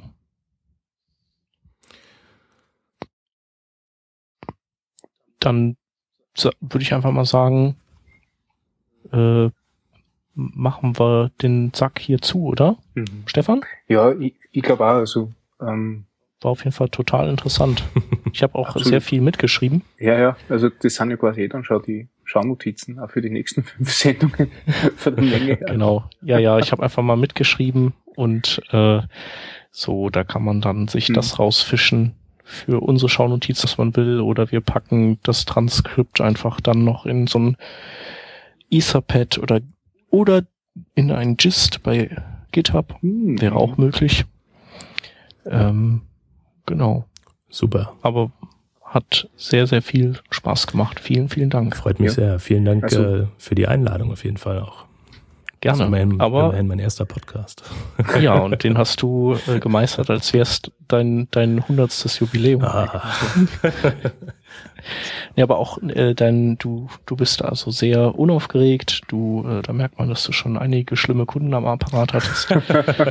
Und du hast auf jeden Fall auch eine Podcast-Stimme und du hast anscheinend auch relativ gutes Equipment zu Hause. Ja. Weil das klingt auch ganz gut. Ich hatte ja mal vor, einen Podcast äh, quasi anzufangen, hatte ich ja eingangs schon mal kurz erwähnt. Und mhm. ähm, wie das so als Technikbegeisterter immer so ist. Ähm, Achso, erst die Technik, dann das Machen. klar. ja. Und ähm, ich bin aber, ich bin sehr zufrieden, dass, ähm, dass ich es endlich mal nutzen konnte für den eigentlichen Zweck, auch, auch wenn es quasi aus der Gastperspektive gewesen ist. ja, also unser, unseren Segen hast du. Du klingst schon besser, als wir jemals klingen werden. ja. Vielen Dank.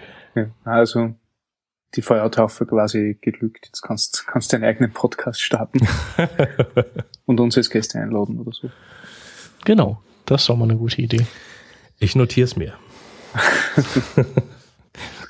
Machst du Issue. ja, fein, also sehr Super. interessant gewesen. Ähm, wollen wir nur die Links durchgehen oder? Genau, die machen wir noch schnell und dann, bevor wir Feierabend machen. Genau. Mhm.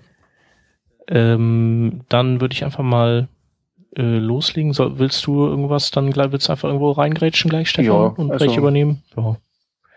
Wechseln wir also, ich glaub, das machen wir. Schon. Ja. Okay, der erste, das ist ein, ähm, ein Video, ähm, das oder eine Dokumentation über Jeffrey Seltman. Jeffrey Seltman ist ja so das Urgestein des Webs und der dessen beste Zeit ist zwar schon vorbei, dennoch ähm, hat er so seine Meriten und ähm, dieses Video ist einfach auch so sehr interessant, weil man eine Reise zurück macht in die Anfangszeit des Webs und ähm, auch viele Personen, die Jeffrey Seltman so begleitet haben und begleiten, kommen da auch zu Wort. Und ähm, das fand ich irgendwie ganz, ganz gut. Mhm. Äh, das nächste nennt sie Batch, also wie B-A-T-S-H, äh, ist eine äh, Zwischensprache für, für ähm, Command-Line-Tools wie, also die entweder mit Windows Batch mit CH oder der Bash auf Unix-System geschrieben werden. Man schreibt in einer JavaScript-ähnlichen Syntax und das Ganze ähm, wird noch in das jeweilige System übersetzt. Ähm, wer sich mit diesen ganzen äh, Windows-Sachen nicht auskennt oder noch nie ein sauberes Shell-Skript geschrieben hat, ist das sicher interessant. Dann nehme ich, glaube ich, den nächsten auch noch gleich mit, weil über die AngularJS-Tipps kann ich nichts sagen. Ähm, der Shep hat einmal ähm, die Leute von Modern AI angeschrieben, warum es keine äh, Vagrant-Boxen für die Modern AI äh, virtuellen Maschinen gibt, wo die ganzen Internet Explorer drauflaufen. Dann hat es, glaube ich, ein halbes Jahr dauert und jetzt sind sie da. Also ihr könnt ab sofort äh, Modern AI VMs äh, über Vagrant starten und der eine Blogbeitrag sagt euch, wie das funktioniert und wo ihr das ganze Zeug herbekommt.